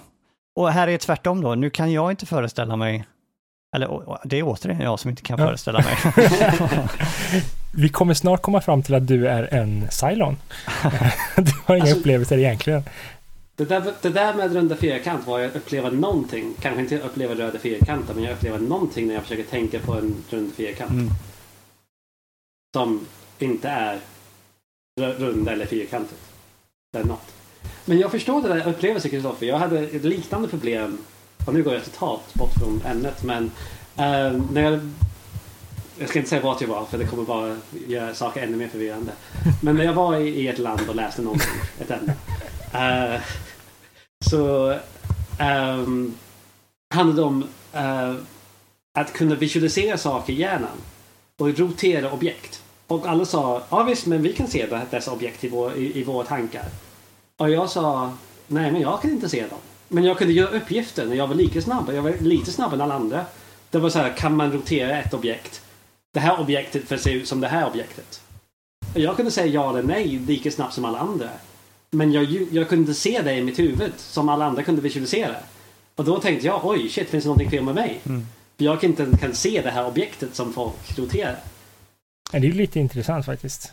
Ja, men det kan ju vara också en brist med tankeexperiment sådär. Vad, hur kan man använda sådana här eh, tankeexperiment egentligen? Eh, hur pålitliga är de här resultaten? Ja, och hur, alltså, jag vill bara spinna vidare på Williams här för, ehm, för alltså, alltså, och på det du vill säga nu Kristoffer, att intuitioner är farliga. Alltså man har till exempel, um, man har ställt frågan de senaste hundra åren till folk, vad drömmer du i färg eller inte? Och i slutet på 1800-talet så svarade ungefär 80-90% att de faktiskt drömde i färg. Men någonstans på 40-50-talet när man ställde de här så svarade ungefär 80-90% att de drömde i svartvitt. Det var egentligen bara 10% som ansåg att de drömde i färg. Och idag är majoriteten igen upp mot 80-90% som menar att de drömmer i färg. Och den sociala förklaring man brukar ge här är, ja, men det är för att det mediumet man tänkte att drömmar var på 1800-talet var ungefär som målningar. Och sen så kom det att likna som film och film var svartvitt förut så då trodde man att det var samma sak eh, på 40-50-talet och idag är det färg-tv har jag hört. Och då tänker man att liksom att eh, det jag upplevde var ungefär som det som man tror att man drömde i färg eller man drömde, eller att man drömde i svart. Och samma sak finns det experiment med om man är som William berättade här, om man kan rotera objekt eller inte, om man Eh, om, man är, om man har en övertygelse om att man är duk, eh, har ett starkt inre liv eller inte, verkar inte, eller att man kan föreställa sig mentala bilder, verkar inte ha något resultat på att klara uppgifter eller inte, även om folk, ungefär som William sa. Det kanske är så att det kanske är en smaksak då. Det är som, alltså, det kanske inte ger ultimat sanning, men det är som att läsa, jag vet inte, en detektivroman i filosofilitteraturen. Det kanske inte är så, det kommer inte ge dig, det är inte höglitteratur. Men det kanske är lite underhållande. Det kanske är så man ska se tankeexperiment inom filosofi. Mm. Vissa hatar vissa så här, populär litteratur. Alltså, ja, men, alltså, jag tycker intuitioner är väldigt bra. Jag tycker tankeexperiment är bra att börja där. Däremot så ska man alltid vara skeptisk till dem. Alltså, man, jag tycker att man ska se dem som en första, en bra, att det finns en anledning att börja gräva där. Ungefär som alltså, alla intuitioner man har kring eh, moraliska frågor. Är det rätt att eh, döda i de här situationerna eller inte?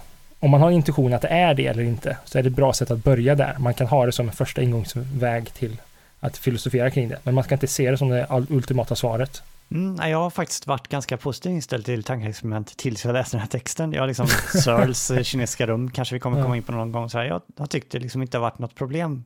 Jag har liksom, ja, men det har funkat så här. Men just här, när jag läste den här texten så slog, slog det mig hur eh, svårt det var när, när exemplen blir så absurda. Så Ja, det slog mig bara hur eh, knepigt det kan vara med tankeexperiment. Det är det som också stör mig lite grann. I, i, ibland när det blir för absurt som du säger, det är som att säga om man ska argumentera varför vi ska vara moraliska identiteter eller någonting. Eller varför mm. vi ska agera moraliskt. Och då ska man kunna säga, ja men tänk det finns en varelse som är bara omoraliskt. Men då finns inte moral. Alltså man, man skulle kunna argumentera så absurda saker. Mm. På något sätt med tankexperiment. Tänk om det finns någonting som heter Q-minne. Som vi ska prata ja. om nu. Ja, vad bra. Jag, jag hade väldigt svårt för just Q-minnen och det här. Men... Kan vi ta en distinktion innan bara som jag, är jätte, som jag tycker är jättesvår, men som kommer precis innan detta, som han mm, gör. Kör. Alltså, eh, frågan var ju så här, överlever jag som eh, ingen av dem, gen, hjärndelar exemplet igen nu, ingen av dem, en av dem eller som bägge två. Och så hans eh, första lösning är då att han vill skilja på att att överleva och frågan om identitet. Så då har han någonting i stil med, nu är jag på paragraf 22 i den här engelska, Eh, att jag överlever som två personer, det var ju frågan tre. Men jag är inte identisk med någon av dem. Så bokstav, eh, äh, citatet är så här, We can suggest that I survive as two different people without implying that I am these people. Och för mig är det så här, hur, ja, hur kan jag överleva om jag inte är någon mer person? Men det är väldigt viktigt för här, eh, för som sagt identitet är oftast ett till ett relation som man pratar om. Men överleva inte är det, vilket är ju väldigt intressant påstående. Men vad eh, betyder det att jag överlever väldigt, utan? Väldigt problematiskt. Ja, men det, det verkar... Man kan visualisera det snabbt i, i, de, i figur 1. I de här cultural kedjor som man skapar. Alltså överlever kan betyda det här kausalkedjan fortsätter. Men att vara, att um, identitet skulle då vara att det finns bara en kedja som fortsätter då antar jag. Det knepiga är bara att säga att eh, jag överlever men jag är ingen av de personerna som överlever.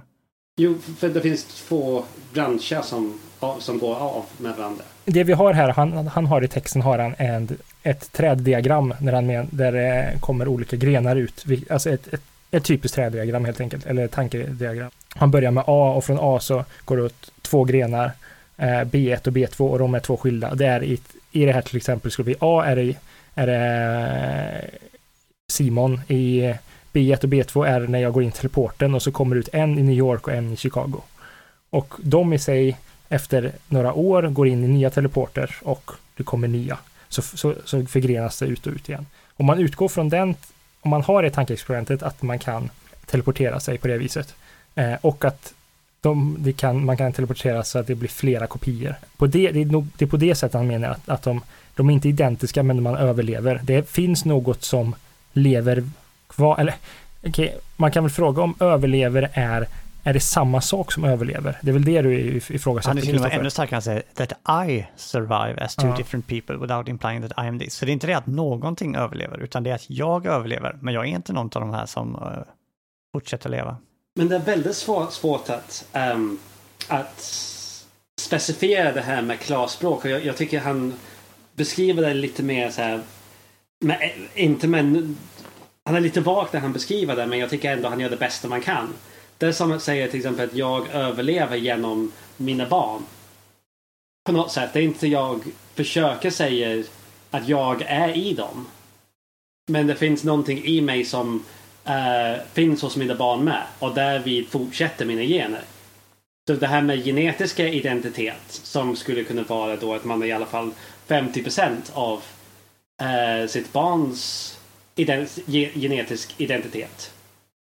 Jag har inte överlevt, men mina gener har överlevt. Jag tycker det är åt samma håll. Ja, jag är rädd för döden så här och tänker jag vill inte dö. Men så tänker jag, om jag skaffar ett barn, då överlever jag ju lite grann. Det tycks vara lite konstigt att prata så.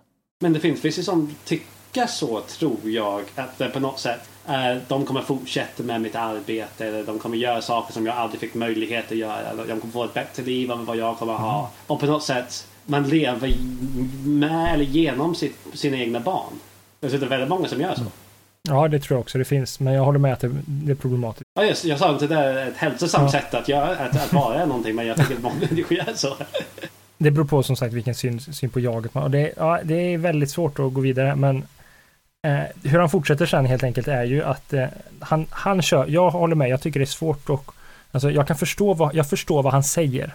Så, så långt hänger jag med. Eh, och jag förstår vad han säger så länge vi pratar om sådana extrema tankeexperiment som teleport. Och om man accepterar teleportexemplet så är det väldigt lätt att gå in och tänka så här, ja men vad skiljer en teleport från att jag somnar och sen vaknar imorgon? Och helt plötsligt känner jag, men det är inte samma sak. Eh, men det, det, är det draget han gör helt enkelt. Och fortsätter med att det finns eh, det som får teleport-Simon i att han är identisk, inte identisk med mig. Nej, fan, nu hänger jag inte med. Jo, hur jag menar hur man kan vara ident... Nej, jag försöker komma in på Q-minne här, men jag hänger inte, jag får inte ihop det. För, för att, ju, han, han, han, han säger väl att det som gör att man är identisk med, eller att man kan ha ett minne som någon annan har haft, säger han. Och att det är rätt självklart. Att jag kan ha en, jag kan ha ett minne som, som Napoleon hade. Jag kan minnas slaget vid Waterloo. Ja, men, eh, ett Q-minne och ett minne, det är väl två, så här, om du har ett mentalt tillstånd som känns som ett minne, det känns för dig som att du har upplevt detta. Men du har inte upplevt det, utan det är liksom mm. ett minne som har bara implanterats i dig. Då är det ett Q-minne, så ett Q-minne är helt enkelt ett mentalt tillstånd som känns som ett minne. Vissa av Q-minnena, eller för oss då som lever idag, som inte är med om massa besynliga experiment, för oss kommer i princip, eller vi, alla våra, om vi inte är mentalt sjuka eller minns fel, så så gott som alla våra minnen i alla fall. Alla våra Q-minnen kommer vara minnen. Alltså ett minne är helt enkelt ett Q-minne som också faktiskt är sant att jag har upplevt. Så förstår jag det. det här vill, jag vill bara säga, det här jag tycker det är en väldigt cool grej, ett väldigt coolt experiment som jag läste om. Um, där man bad eh, individ, eller till exempel man gjorde experimentet på Kristoffer uh, eh, och så bad man hans fru skicka in någon bild från Kristoffers barndom. Um, och så tar, var det säkert en, en bild på uh, vad som helst och så photoshoppade man in någonting i den här bilden. I, i det experimentet till exempel som jag läste så var det en, en flygballong och så uh, photoshoppade man in några personer i den här flygballongen. Uh, eh, eller man, det var några bilder, så photoshoppade man in det och så bad man personen kolla på den här bilden, eller kolla på massa bilder och bland annat den här bilden från en spardom och beskriva vad som hände. Så beskriver de och just när de kommer till den så här, ja men det kommer jag inte riktigt ihåg det här tillfället, men ja, ja. Och så gör, upprepar man de här tre gånger. Eh, och för varje gång, och sista gången så har de en full historia. Eh, alltså det, det är en massa veckor emellan, eh, veckors mellanrum mellan. Och sista gången de ska beskriva, förklara vad som hände i de här bilderna, så har de en full historia om vad som hände. Eh, det intressanta här är att det är olika delar av hjärnan som aktiveras när de beskriver den, den falska bilden. De tror att de har ett minne. Så någonstans verkar det finnas, alltså det finns eh, olika delar av hjärnan som aktiveras när vi har ett, det här skulle då vara ett Q-minne helt enkelt. För att det är ett falskt minne, det finns ju inte.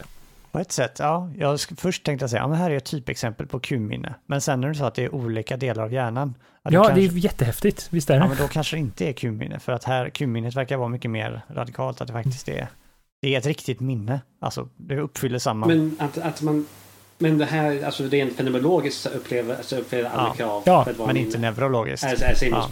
Mm. Ja, då är frågan om det, man ska titta på det neurologiska eller... Men hans Q-minne så som han definierar verkar uppfylla bägge kraven, både fenomenologiskt och neurologiskt va? Inga, han, han pratar inte om neurologiskt va? Nej, det är väl då hjärnan har delats och sen sätter sig upp igen. Jo, men jag tycker Parfit för det mesta behåller sig till den, typ, vad man upplever rent subjektivt, mm. det subjektiva psykologiska tillståndet. Så fenomenologiskt, även om han skulle inte använda det ordet. Men, ja men precis. Men ett Q-minne i alla fall är ett minne som, vad fan är det, som någon annan har haft. Eh, står det för quasi memory? Jag undrar, jag funderade på vad Q stod tror det, det brukar stå för det. Men det är det det borde vara. Um, men det skulle kunna också vara att man, miss, alltså man gör ett misstag, som, som Simon sa förut om Napoleon. Att till exempel om jag drömde att jag var Napoleon en gång. Och sen jag tror faktiskt att jag var Napoleon, jag var där, jag gjorde allting som han gjorde. Och det råkade vara precis samma minne. Alltså rent slumpmässigt. Som Napoleon hade. Då verkar man ha psykologisk kontinuitet, är det han hävdar. Ja, då, då är det en psykologisk koppling mellan jag. Det, det finns i alla fall en koppling, eller en kontinuerlig fortsättning från Napoleons minne till mitt mm. minne. Och därför är jag Napoleon. Mm. Vi har inte definierat psykologisk kontinuitet ännu. Det kommer... Uh, ja, han, jag tycker inte han definierar överhuvudtaget. Nej, hur introducerar han egentligen? Han säger någonting, för att gå till en uh, nutida debatt, säger han på 70-talet. Uh, eh, most of the relations which matter can be provisionally referred to under the heading psychological continuity. Det verkar vara en så här begrepp då för alla de relevanta, vad man nu menar med det, eh, mentala egenskaper som vi anser är relevanta för att någon ska vara densamma. Så det är trosuppfattningar tycks ingå. Vad har ni fått mer? Intentioner? Ja, de flesta typer av eh, mentala tillstånd. Ja, vi tog upp det. Vi gjorde väl en lista för typ en timme sedan. Eller jag har ju försökt göra en lista. Mm. Okej, okay. och ju mer utav de här psykologiska egenskaperna som liknar varandra över tid, desto större grad av psykologisk kontinuitet är det då? Ja. Okej. Okay. Jag, jag, tycker det är jätteluddigt faktiskt. Men det implicerar ju helt, alltså eh, på ett sätt är det självklart, det innebär hur kommer det sig att jag är lik mig själv imorgon, i, varför är jag samma person idag som igår? Jo, det är för att jag har samma minnen och när jag tänker på minnena så känns de likadana. Jag har samma ambitioner, jag har samma mål, jag kanske har något extra nu, men jag har ungefär samma sak. Och kanske något har försvunnit från jag hade, som jag hade för tio år sedan. Men det finns en kontinuitet här helt enkelt. Eh, problemet, där känns det ju rätt naturligt, det känns som ett bra svar på den. Däremot så kan det ju hamna i tillfällen som William sa, helt enkelt att jag råkar ha ett typidentiskt eh, minne med Napoleon. Eh, och jag skulle kunna bli lurad helt enkelt. Skulle, man skulle kunna, lik, likt det psykologiska experimentet som jag sa, lägga in jättemånga andra falska minnen eh, som någon fakt annan faktiskt hade. Och helt plötsligt så skulle man vara psykologiskt kontinuerlig med den personen. Just det. Jag vill bara säga det, eh, det bästa, det mest, det filosofiska citatet som har fått mig att tänka mest är från A.D. Smith från 2002. Han säger en sak, det bara slog mig helt. Jag tyckte det var så jävla genialt. Han, han sa så här. It is a trivial but important truth that daggers look exactly like things that looks exactly like daggers. And some of the ladders may not be daggers. Mm. Och så kan man säga här att alla minnen, saker som ser ut som, ser ut som minnen, ser ut som minnen. Ja, men precis. Kan... Men inte alla minnen är minnen.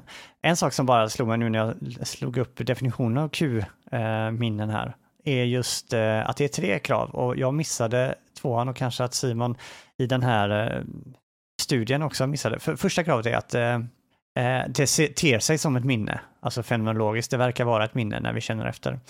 Tvåan är någon hade precis ett sånt, en sån upplevelse.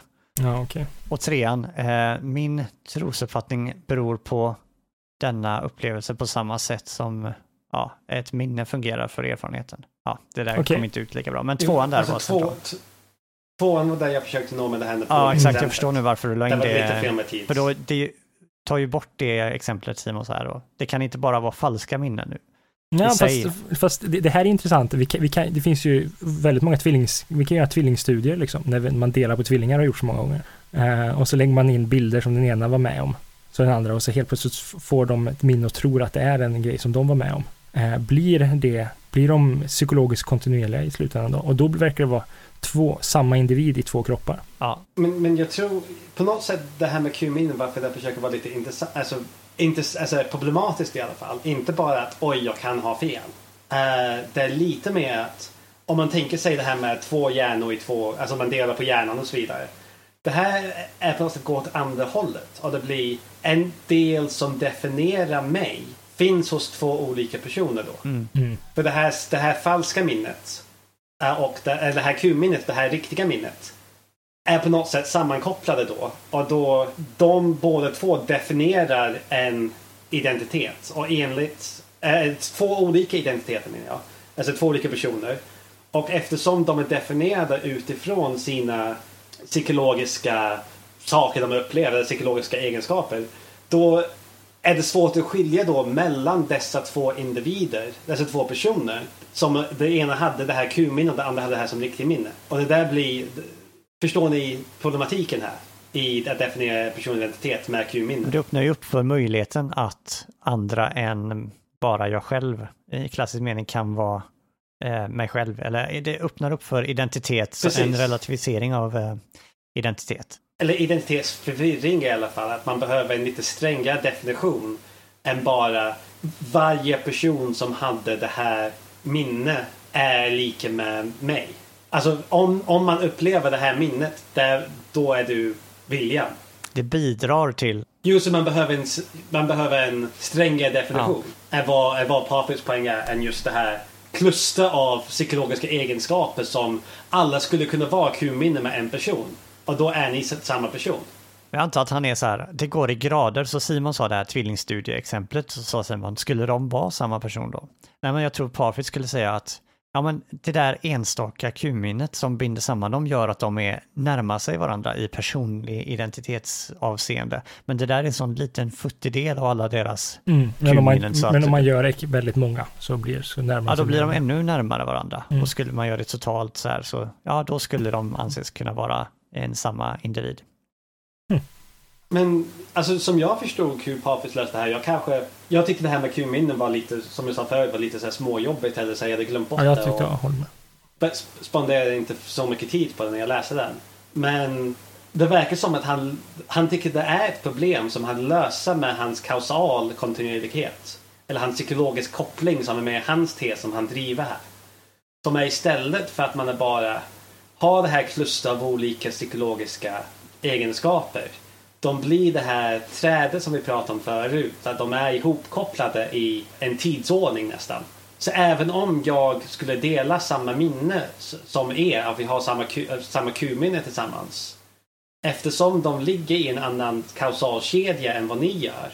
Då blir det andra personliga identiteter. Mm. Så det spelar en stor roll om man har samma Q-minne eftersom de ligger inte i samma kausalkedja. Okay får gärna komma tillbaka till det vart han säger det, för jag tycker det du säger nu gör hans teori mer plausibel, men jag, jag minns det inte, men det är nog bara för att jag det var, inte minns det. Det var hur jag tolkade hans psychological okay. connectedness. Jag bara gjorde ett genombrott här nu. Eller jag fick en idé som jag inte fick förrän nu. Varför han behöver Q-minne istället för minne. Okej, för han säger där, precis i början på avdelning 3, kapitel 3 eller vad man nu ska kalla det, så säger han att eh, minne är kanske en logisk sanning, att jag kan bara minnas saker som jag själv har varit med om. Eller hur? Eh, nej, okej, andra paragrafen. It may be a logical truth that Ja. we can only remember our own experiences. Okej, inte jag tänker mig så här då. Ja. Ja, att då kan han inte använda minnen för att definiera eh, att jag fortsätter över tid. För att om det är en logisk sanning att jag bara kan minnas, att jag bara kan minnas saker som jag har varit upplevd, alltså då förutsätter man att jag finns för att jag ska kunna ha minnen. Eh, Då kan jag inte använda minnen för att definiera jaget utan att det blir cirkulärt. Därför måste han ha ett vidare begrepp där det inte är en logisk sanning att allt jag minns är mina minnen. Och därför tar han det här vidare begreppet Q-minnen som tillåter att även andra skulle kunna ha eh, samma Q-minnen som jag. Och då blir det liksom inte en logisk sanning och då kan han liksom använda det för att bevisa. Eh, ja, han kan använda begreppet då. Uh, det här kanske gör saker ännu mer förvirrande. Men jag är inte helt säker om den subjektiva känslan av jaget, som vad jag representerar här, är lika med personlig identitet. De behöver inte vara samma sak. Nej, det där är intressant. För, för, ja, för han pratar om det här med överlevnad och personlig identitet och så gör han en distinktion där. Är det någonting sånt där han är ute efter då? Alltså det enda jag, jag tycker inte, du verkar tycka det är problematiskt att han använder ordet jaget. Att han antar jaget. Ja. Men jag tror att eh, jaget behöver inte vara lika med personlig identitet här. Det är bara det som jag menade. Okej. Mm, ja, jag försöker förstå vad du menar. Jaget inte, alltså hur, hur kan vi ha, hur kan något ha, alltså det skulle vara i hans form då, men när det jag inte korresponderar med en personlig identitet. Alltså jag, jag säger inte att jaget inte korresponderar med personlig identitet. Men det behöver inte, det skulle kunna vara en, en väldigt liten del av den personliga identiteten som finns i världen. Och när han säger jag, jag då innehåller inte hela hans personliga identitet. Det skulle kunna bara innehålla det nuvarande subjektiva fenomenet av att finnas. Jag vet inte om vi menar samma sak, men jag oroar mig för att jag inte ska finnas till, alltså överlevnad. Och så lugnar han mig med att säga att nej men du kanske, eller hur är det han säger nu, du kan överleva utan att din identitet fortsätter att finnas. Ja, det är ju tvärtom mot vad jag, jag trodde jag förstod honom nu ett tag, men nu inser jag att jag tänkte tvärtom. Jag tänkte att okej, om andra personer överlever med min personlighet så är det ändå att jag på något sätt överlever. Men han säger ju faktiskt tvärtom, att jag överlever men inte min identitet. Och det är det jag inte riktigt förstår vad han menar fortfarande. Men vi behöver släppa för att komma vidare antar jag. Alltså det, jag vill bara säga, det är en enda man kan, vi ska släppa det sen, men det enda man skulle kunna ha är att man, man kan ha en, man kan bara ha en känsla och den känslan har jag. Men den känslan behöver inte ha någonting, jag kan ha en fenomenell upplevelse av någonting, men den behöver inte ha någonting att göra med personlig identitet överhuvudtaget. Är det så man ska se det? Du och jag. Ja, precis. Ja, ja. Ska, ska vi avsluta det här? Kan, kan vi ta det här direkt till hans slutteori? Jag tycker nästan vi är där och hamst, eh, liksom.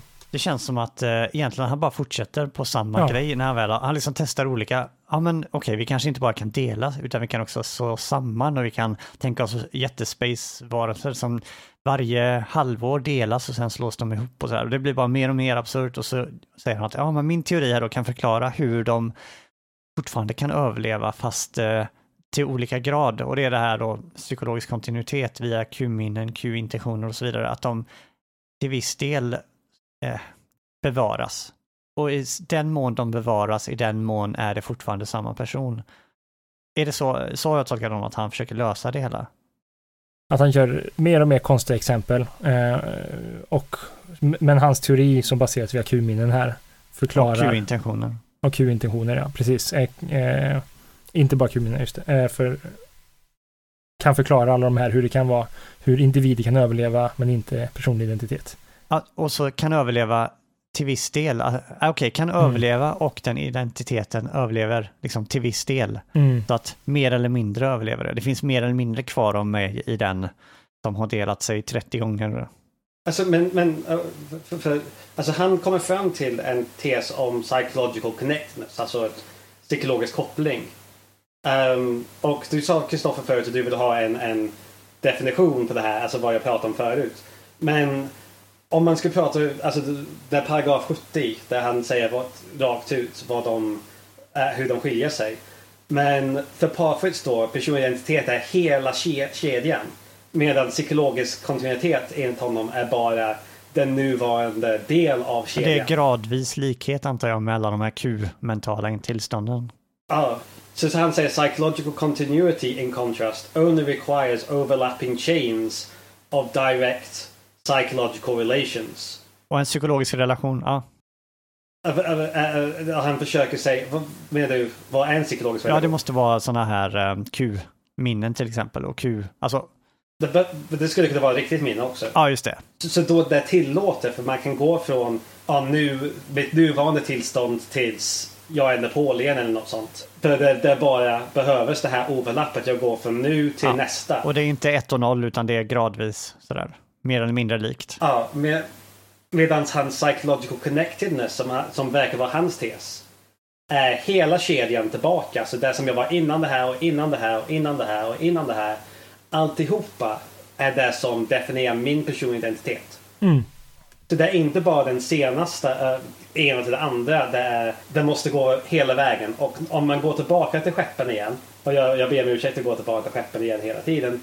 Men det är ungefär det vi sa angående skeppen för början. Var när jag och Simon, jag, jag minns inte om du sa det intuitivt i början, Kristoffer. Men när man har så här, bygga en ny skepp och har den gamla skeppen som har gått igenom allting och bytts ut och så vidare.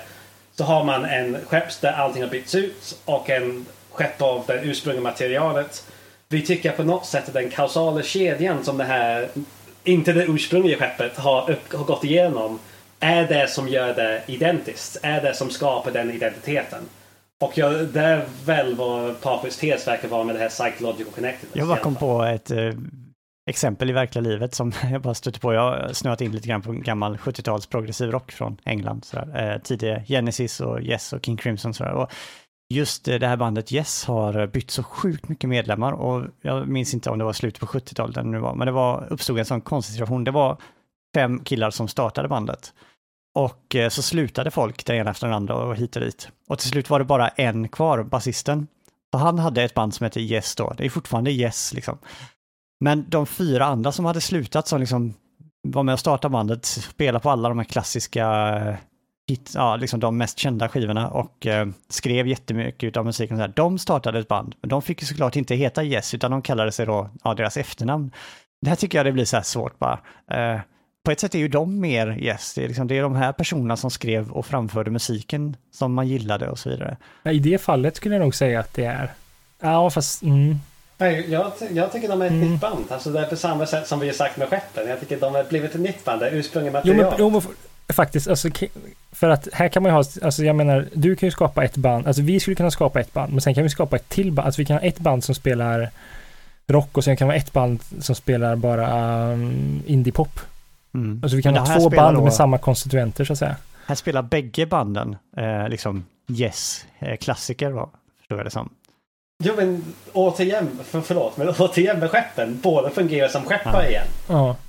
Men i alla fall, jag, jag tycker om det här kausala kedjan som det här skeppen som nu, stålskeppen då, som om, om alla träplank har bytts ut med stål. Äh, stålskeppen är för mig den, den, den skeppen som vi började med. Den riktiga skeppen om Mm. så att säga.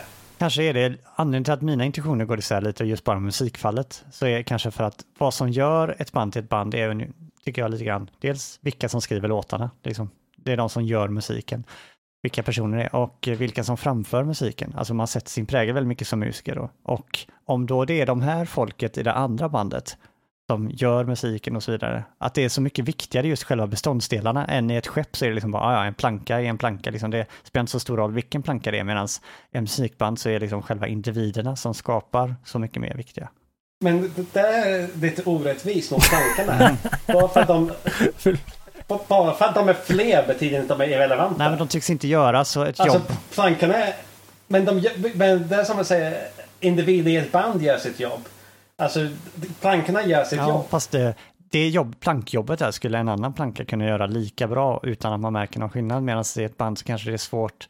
Alltså jag skriver musik på ett sätt och en annan skriver på ett annat sätt och jag spelar gitarr på ett sätt som ingen. Men det är möjligt att någon annan kan spela gitarr på samma sätt som Nej, det är helt omöjligt.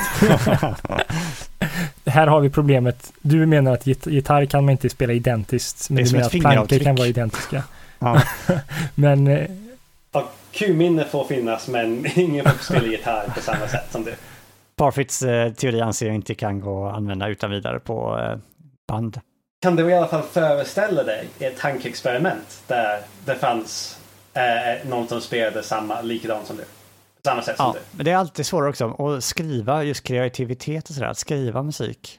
Att någon liksom tänker och resonerar på samma sätt som jag och liksom skriver samma låtar som jag. Det är alltid svårare att tänka sig. Men jag bara slog mig att det var, jag hade, jag håller, delar era intuitioner när det gäller det här skeppet, men just med band sådär, när det känns som att plankorna är lite mer levande individer som med sin egen personlighet sådär, så tyckte jag det var svårare att inte se problem när man bytte ut plankorna. Men om man, om man tänker sig en orkester då. Just det. Om man bytte ut ett, ett bandmedlem Ja. då. Då verkar det fortfarande vara samma orkester. Det är fortfarande det och så vidare. Ja. och, och, då, och då kommer ju den kicken här att i en orkester så är inte individerna så viktiga helt enkelt. Nej. Jo men, men sen kan man börja så här, ta, bort, ta bort det och säga okej vi har så här, ett band som består av tio medlemmar. Kan man byta ut ett då? Och kan man byta ut då ett band med fem medlemmar? Och tre medlemmar? En singer-songwriter? Det. Det blir lite orättvist också. Jag tänker på ett eh, gammalt tyskt hårdrocksband, Halloween, där de hade en väldigt eh, sångare som sjöng på ett visst sätt och så hade de en eh, som skrev låtar, Kai Hansen. Nu så här långt senare så har de, bägge de två slutat, men spelar nu i ett band ihop, så de är bara två originalmedlemmar, men eh, vissa av de här låtarna framför då har den här gitarristen skrivit och den här väldigt speciella sångaren sjunger nu, så det låter rent ljudmässigt mer som det där gamla bandet lät än vad det nuvarande bandet med nya medlemmar låter. Så där är det inte antal personer utan att det är vilka personer, att till exempel byta ut en trummis, ursäkta alla trummisar som lyssnar, men att byta ut en trummis kanske inte gör så jäkla stor skillnad, medan byta ut en sångare så, Jo men på samma, alltså, saker får utvecklas. Det är samma som om man tänker man byter ut varje träplank med en stålplank eller något liknande. Då, är, då, då blir det en helt annan skepp. Och den ursprungliga skeppen blir mer som den ursprungliga Mm. skeppen. Alltså den träskeppen blir Ja, som precis. den Man kan bygga till en ny mast och grejer med, med stålgrejerna. Men det, ja. Ja. Det är ju en mer liknande jämförelse Så- där. Det ena är ett modernt plåtskepp eh, och det andra är exakt eh, gamla träskeppet som en gång startade. Sådär. Ja, då blir det lite mer likt det bandexemplet. Eller kan man tänka sig en liten pojke som växer upp och blir en man? Och är det samma individ?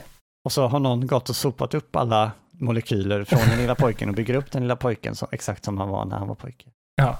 Mm, precis. Um, så nu har vi gått igenom Parfit till nu, ty- tycker jag. Ja, men precis. Jag, jag vill säga bara för Parfit, jag, jag hade väldigt svårt för det här med Q-grejen. Jag köpte inte det riktigt eh, från början, så jag hade väldigt svårt och jag har också svårt att säga att det måste finnas ett, alltså när vi kommer in på intuitioner här när han pratar om, men tänk att det, alltså, han menar ju att det måste finnas ett svar på alla frågor. Jag menar inte att det kan finnas, eller det var det han menade va?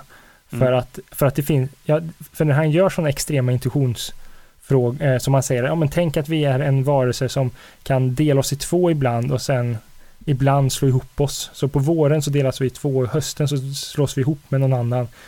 Och jag menar, där, där skulle jag, likt Kristoffer, mena att eh, intuition, alltså, in, alltså så här, det, det är inte ens det finns inget svar på det för att det har ingenting med personligt, alltså det blir ett så här, det blir ett, det blir ett filosofifoster, eh, missfoster menar jag. Nej? Och det här var, när vi började prata om Parfits-texten så sa jag ehm, jag tycker tankeexperiment nu är bra för att illustrera en debatt. Men väldigt dåliga Ja. ja. slutsatserna. Tänkte ni också på Platon där, kärleksavsnittet som vi pratade om två gånger, när han pratade om det här med två personer som slås ihop i ett, hur det var någon där i Platon-dialogen som sa, ja men två älskares högsta dröm, det är att få växa samman och bli ett. Var det Mm. någon som sa det i Platon-dialogen? Jag bara, det ring, ekade i mitt huvud här när jag läste Parfit här. Det är därför jag sa kärlek nu också. Ah, till exempel.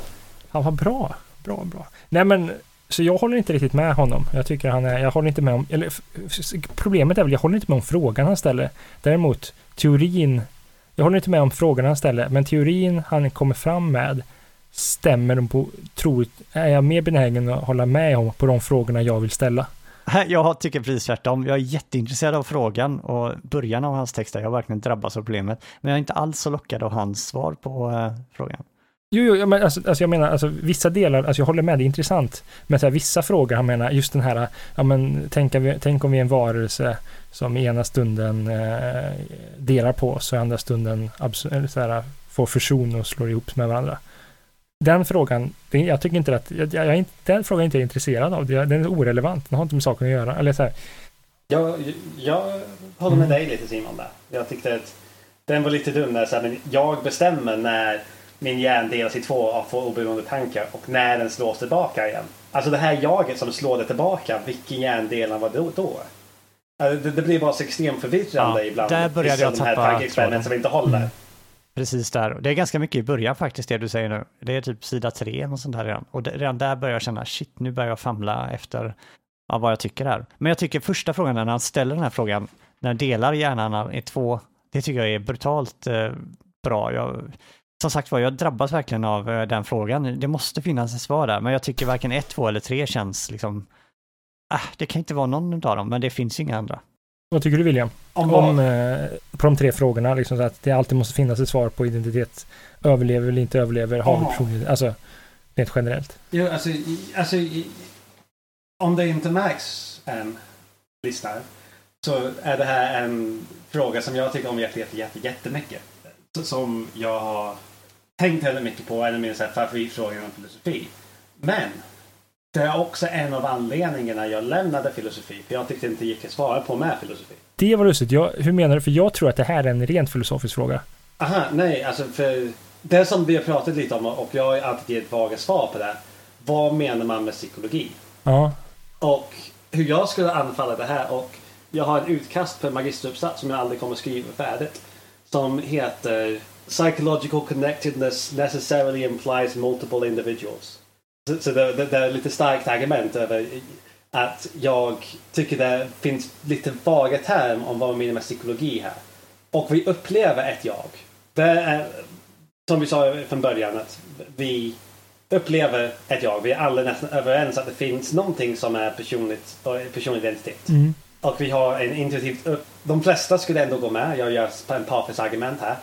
Att det här är någonting vi upplever i alla fall. Att den här identiteten, den här personliga identiteten, om det är speciell, det är för att vi upplever den. Mm. Och då tänker jag, det måste kunna ses objektivt, inte subjektivt, för att kunna kvantifiera den. Och, för att kunna, och det finns bättre sätt att komma åt den än äh, dessa tankeexperiment. Det är mycket bättre att se, okej, okay, hur är psykologiska tillstånd ihopkopplade? Mm. Ja och nej, alltså hur man definierar psykologiska tillstånd, hur de är ihopkopplade är ju baserat på vilken teori om vad ett psykologiskt tillstånd är. Du kan inte liksom undersöka det utan liksom att definiera, eller utan att göra det teoretiska arbetet först. Så du hamnar i det liksom filosofiskt slash eh, teoripsykologiskt. Alltså, jo, man, kan ha, man, kan, man kan ha en teori. Alltså, den, om man gör empirisk undersökning så är man inte så här teorinaiv. Man kan ändå ha en teori. Mm. Det är men, Intressant. Ja, så, så, så, mitt problem med det här är, alltså jag köper det här med kontinuerighetsgrejen, um, eller connectedness-argumentet, det har jag alltid varit lite svag för. Uh, mitt problem är att jag tycker det appliceras på fel sak. Jag tycker att vi är inte det här, uh, jag vill inte gå in på det jättelänge för jag skulle kunna babbla om det i typ fem timmar. Men vi är inte dessa linjära, och då använder jag det här ordet väldigt, väldigt vagt, linjära psykologiska enheter. Vi kan byta ganska snabbt vår psykologin och det behöver inte vara en nödvändig koppling mellan olika psykologiska tillstånd. Så att, okay, så att man kan säga att eh, jag idag och jag igår behöver inte ha en speciell koppling med varandra egentligen. Alltså behöver inte ha en essentiell koppling. Alltså, jag tycker det kan också vara så, så extremt uh, Alltså det, det, det behöver inte vara så um, extrema, alltså så, så långa tidsperioder. Man, kan, man upplever ibland så här väldigt, väldigt um, snabba. Till exempel om man uh, blir arg till exempel så kan man märka helt plötsligt att man, hela ens psykologi ändrar på sig. Jag hade väldigt intressant, när jag pratade om det här en gång i någon slags seminarium så var det en, en väldigt ung person framför en massa äldre personer som sa och precis när man har orgasmen också. sa han väldigt högt. Eh, att man kan så här, byta sin psykologi väldigt snabbt. Att man går från så här, det ena till psykologiskt tillstånd till det andra och då är de kanske inte lika mm. ihopkopplade längre. Och om man tillåter dessa möjligheter då faller det här kopplingsteori. Så då måste man, i alla fall bara för att de befinner sig i samma hjärna. Så då behöver man någonting annat eller något mer som kopplar ihop dessa psykologiska tillstånd. Och då tycker jag det blir lite mer intressant. Jag tycker det finns två varianter att gå där. Antingen så köper man konsekvensen och säger att nej, vi är flera olika personer. Så att precis i det ögonblicket så blir jag verkligen bokstavligt talat en annan och sen blir jag tillbaka till den andra. Så att man eh, accepterar flera personer eller flera identiteter. Eller yes. så går man åt andra hållet och säger att det måste finnas någonting annat. Det här med psykologisk kontinuitet är inte svaret utan... Nej, precis. Kants transcendentala det transcendentala egot skulle ju lösa det här. Jag gissar att det skulle... Alltså, det är snarare skulle... så jag resonerar på något sätt. Att vi har något sorts ge svaret på hur, hur man kan ha så många individer fast fortfarande vara en. Och, och det, det där som är det, lite intressant här, vi, vi är benägna att, att, att tro på den här psykologiska förklaringen i alla fall. Att vi, vi, vi i alla fall jag tror alla var i alla fall lite mer sympatisk mot den än min kropp är lika med mig. Mm. Även för, för vi, vi skulle kunna vara i den här teleportmaskinen. Och ingen av er verkar så här var jätte på den här sociala definitionen Nej. av jaget. Så vi i alla fall verkar vara sympatiska mot det här psykologiska. Men inte utan reservationen. Men, men, men om man sen ska tro på det här transcendentala. Och det här som jag tycker hela debatten präg, präglas av är någon sorts intuition eller så en gammal tanke av själens avspegla i bakgrunden. Eller så här, den, den, någon slags spöke som är där i debatten som inte mm. pratas om. Vi tror fortfarande på själen utan att kalla det för mm, själen. Ja. ja, för mig figurerar det här. Ja, exakt. Descartes, någon sorts mm. ego där. Kartesiansk ego och själ. Jag ser inget bevis för varför Nej. vi ska tro det. Bara för att förklara för, lys för lyssnaren, alltså vad, vad vi menar med transcendentalt ego. Vi har Descartes, han menar att det fanns en sak som var jag, det var själen. Så har vi David Hume som senare ansåg att när jag kollar in efter mig själv så upptäcker jag bara en massa upplevelser. Så han menar att det, det, det inte finns ett jag. Eh, Kant kommer då och säger att och postulerar det transcendentala egot. Han menar då att det är så att det finns massa upplevelser, men det är någonting som ringar in de här upplevelserna som gör att, alltså, som gör att de här upplevelserna är mina upplevelser. Men det är inte starkare än att det är bara en hop av de upplevelserna som, alltså som man kan tänka sig ett hav av upplevelser. Och så helt plötsligt så, vissa av de upplevelserna är inringade och det är det transcendentala egot helt enkelt. Jag vill slå ett slag för att Barkley också har en sån här teori mindre utvecklad eh, det här med eh, att det är, idéer, är, det är en pil som tittar på idéer och jaget är själva pilen. Den, den kan aldrig själv bli en idé. Så Doom hade rätt att vi aldrig kan liksom rikta pilen mot sig själv. Men den här aktiviteten att titta på idéer, att ha upplevelser, det måste vara någonting som har det där, även fast vi aldrig kan upptäcka det. Om jag fattar din poäng rätt helt enkelt, William, så kan man säga, alltså, köpte du trans, alltså det, alltså, skulle man kunna säga att, menar du att vi är massa individer i en kropp? Och alla, det finns ingen personlig, eller det finns många personliga identiteter.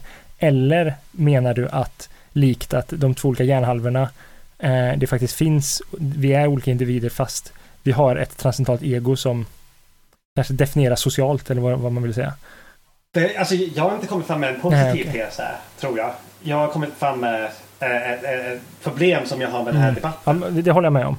Och sen finns det olika lösningar till den. Det som jag skulle jag är mycket mer sympatisk mot det här sociala egot än den transcendentala egot. För jag ser inte nöd, ingen så bevis för mm. den. Men mitt problem med det sociala egot är att det är inte nödvändigt. Det skulle kunna vara möjligt.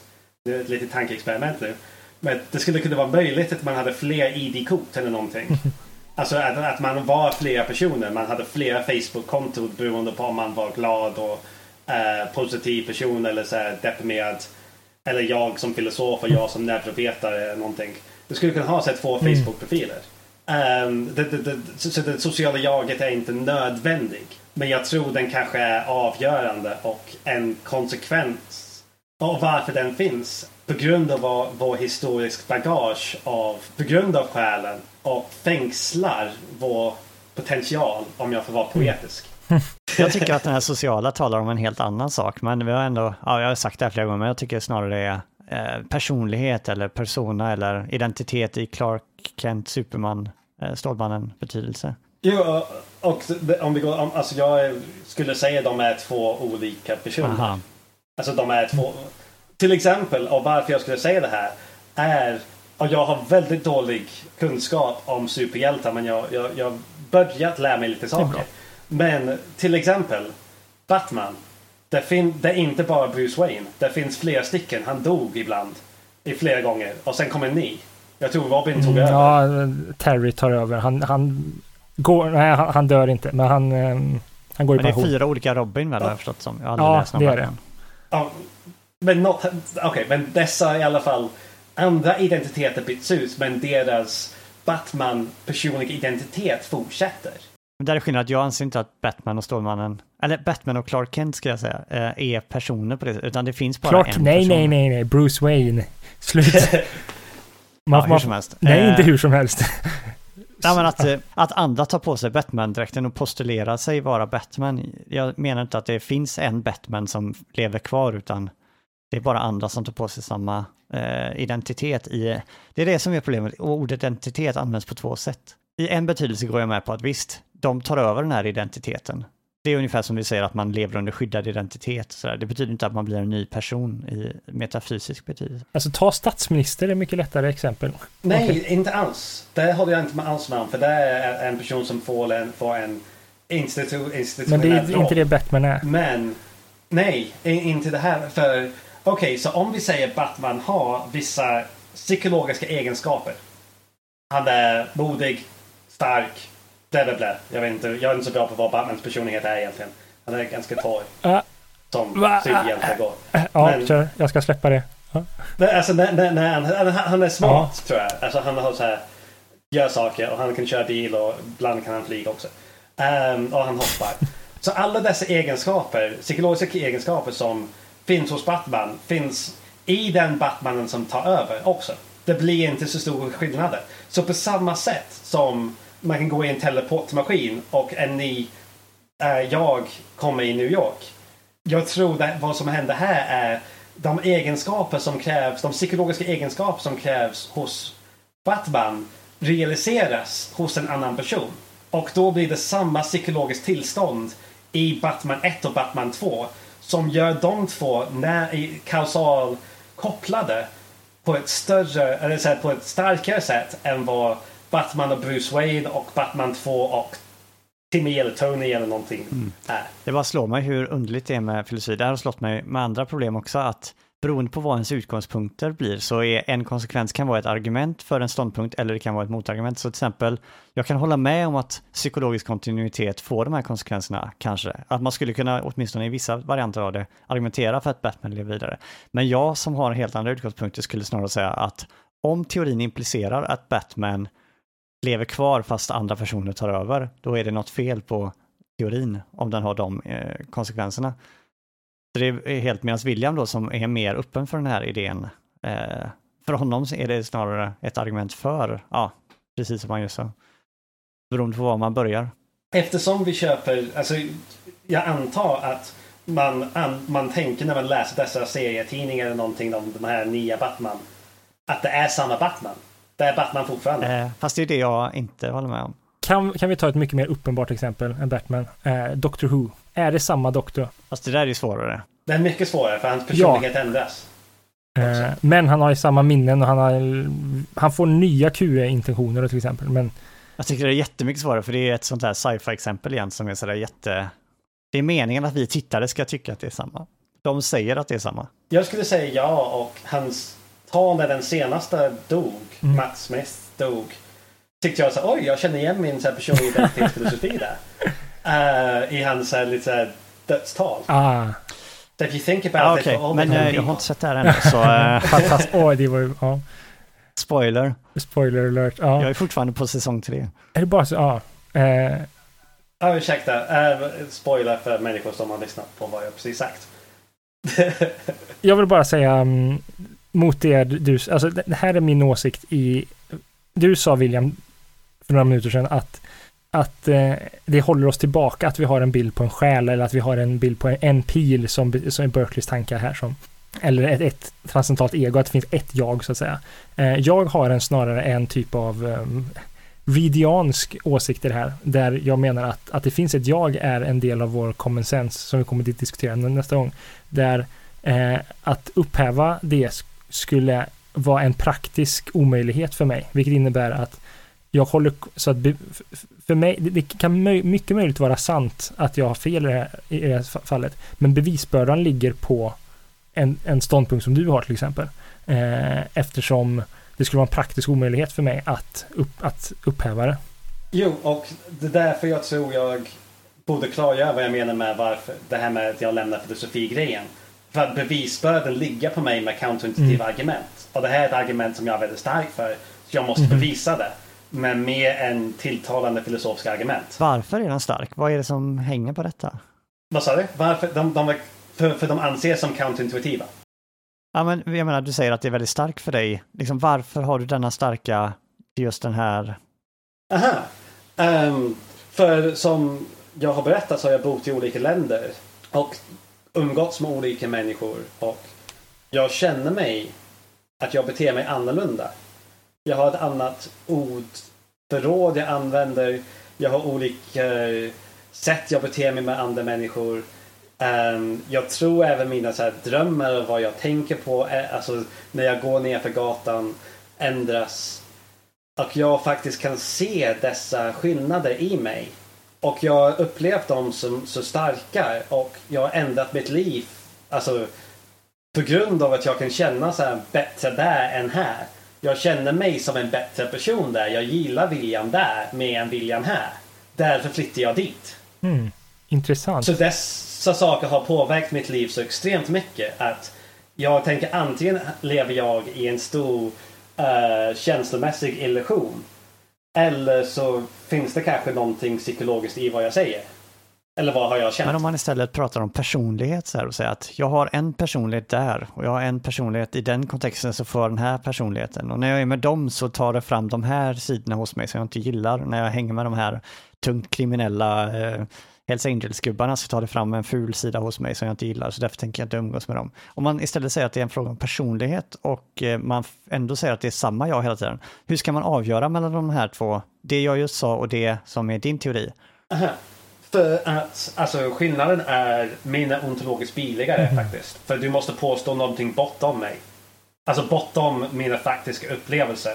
Medan jag kan bara, jag, jag är okej okay med mina faktiska upplevelser. Jag, jag kräver inget mer objekt. Personlighet menar du? Att personlighet skulle vara något annat?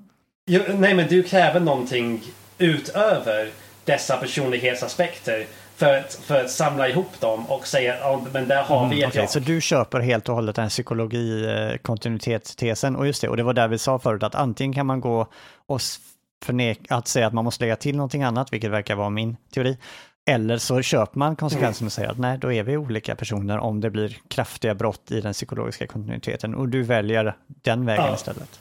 Just för att jag gillar idén att inte, på, äh, inte anta saker, inte anta för mycket, anta, alltså Akrems resa då, som så här, eh, säger man Akrems ja. arkiv på svenska? man, ja. Så, att anta dessa minnen, minnen, alltså den enklaste förklaringen är förmodligen det som är sanna, sant. Och jag tycker att påstå någonting utöver dessa saker bli eh, mer komplex och därför mindre sannolikt. Mm. Okej, okay, då förstår jag faktiskt precis hur du resonerar. Eh, jag delar inte dina intentioner för att jag känner att det finns, alltså jag tycker mig hitta någon sorts bevis för det här som du inte hittar något bevis. Men jag förstår precis varför vi hamnar i olika positioner alltså, nu då. Det, är ju, alltså, det här är ju faktiskt väldigt intressant för att vi, vi hamnar i en situation som vi, som vi pratade om i Plasen-avsnittet till exempel. Och jag tror vi nämnde det här, men att vi det hamnar... Descartes-avsnittet också, hamnar exakt ja, samma debatt.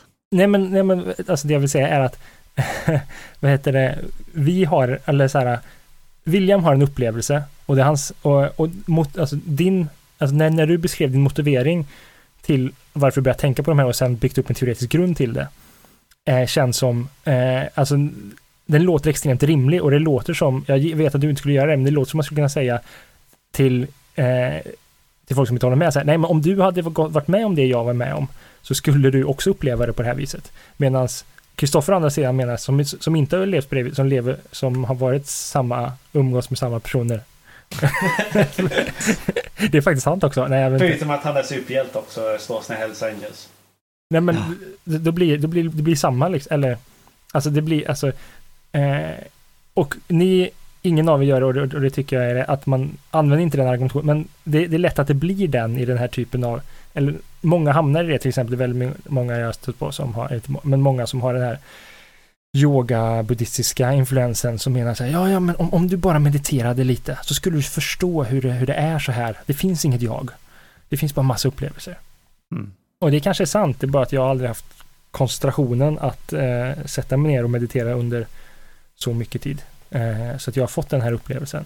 Så att jag kanske, men det känns som teoretiskt så, så känns det felaktigt. Okej, okay, jag gillar att jag äntligen nu förstår den här dispyten som vi hade i Descartes-avsnittet. Jag tror det var mycket jag och William, så här, där jag tyckte jag kunde gå med på Descartes, där han hittade jaget, och William inte kunde göra det. Det känns som nu förstår jag varför vi hamnar i olika ja, ställen. Så här. Ja, det är sant. Ja. Det Åtta avsnitt senare. men, men det är, alltså, alltså jag vill säga att det du menar William, med, alltså, alltså, alltså, är den här typiska grejen som till exempel när man träffar föräldrarna igen eller, eller man kommer hem och så här, man hamnar i samma, alltså, när jag åker hem över jul till exempel och hälsar på min familj och min brorsa är där så hamnar jag direkt i samma fotspår som jag som eh, för 10-15 år sedan. Eh, man hamnar i samma mm. grej, man, eh, jag blir jättekortfattad i tonen, jag, alltså jag blir lillebror som är spydig och vill hävda sig hela tiden. Och sen så kan jag gå ut ur rummet och, och träffa min fru igen och hon, hon kan titta på mig och säga, vad, vad hände? Det, så här, det där är inte du. Är det ungefär så du ja. menar med? Jo, precis. Alltså det, det om, ja, om småskalig, ja precis. Alltså det funkar hela tiden. Alltså, det där jag menar, alltså om man Uh, inte se sådana här bara stora saker för det är hur jag har upplevt dem. Om ni bara upplevt det jag har sett. nej, nej, nej, nej, nej, gör inte det argumentet. nej, men ja, jag vet. Men, uh, så, så det jag använde som exempel var väldigt stora saker när man ändrar land, språk och så vidare. Medan jag tycker det här sker under den vardagliga processen att man faktiskt gör dessa byten hela tiden. Alltså som den här personen sa i det här seminarium. Alltså, jag skulle ändå kunna säga att den här upphetsade personen skulle kunna vara en annan person än den personen efteråt, efter sex och ja, så vidare. Ja. Så, så, så, jag tycker att allt sånt här är möjligt och jag tycker vi skulle vara mycket mer Ja, det finns helt, olika anledningar varför jag tror det här. Jag vill inte gå in på alla mina personliga anledningar för det här. Men saker som ansvar. Som vi, när vi pratar om konsekvenserna av sånt här. Och jag tycker ansvar är ett väldigt intressant begrepp. Om man vill prata moral och eh, jag hade så, så stort problem som vi märkte under det här avsnittet med eh, etik och moral, filosofi överhuvudtaget.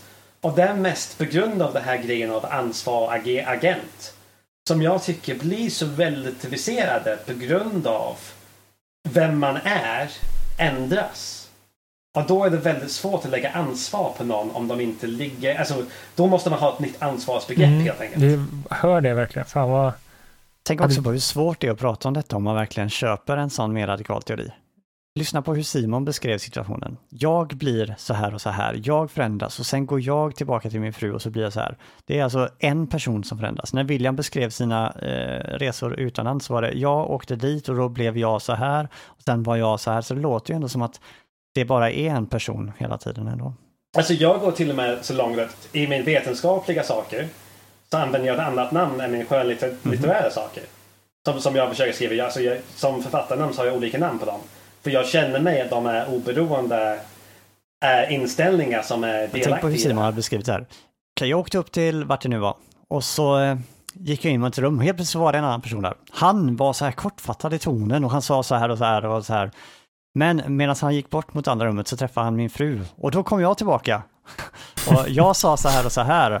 Jo, alltså okej, okay, jag förstår din, din grej och det, bara för att vi har um, en brist på det, den vokabulären för att fånga det, hur det egent, för mig då, hur det egentligen mm. är. Är det kanske lite, lite för starkt där. Betyder inte att Nej. det inte är så. Det är som att säga, bara för att vi inte har ett ord för gravitation betyder inte att vi kan aldrig prata om så här det här är jättebra. men du Det här kommer vi komma in på nästa avsnitt, för det blir precis vilken roll tillmäter vi till exempel sunt förnuft?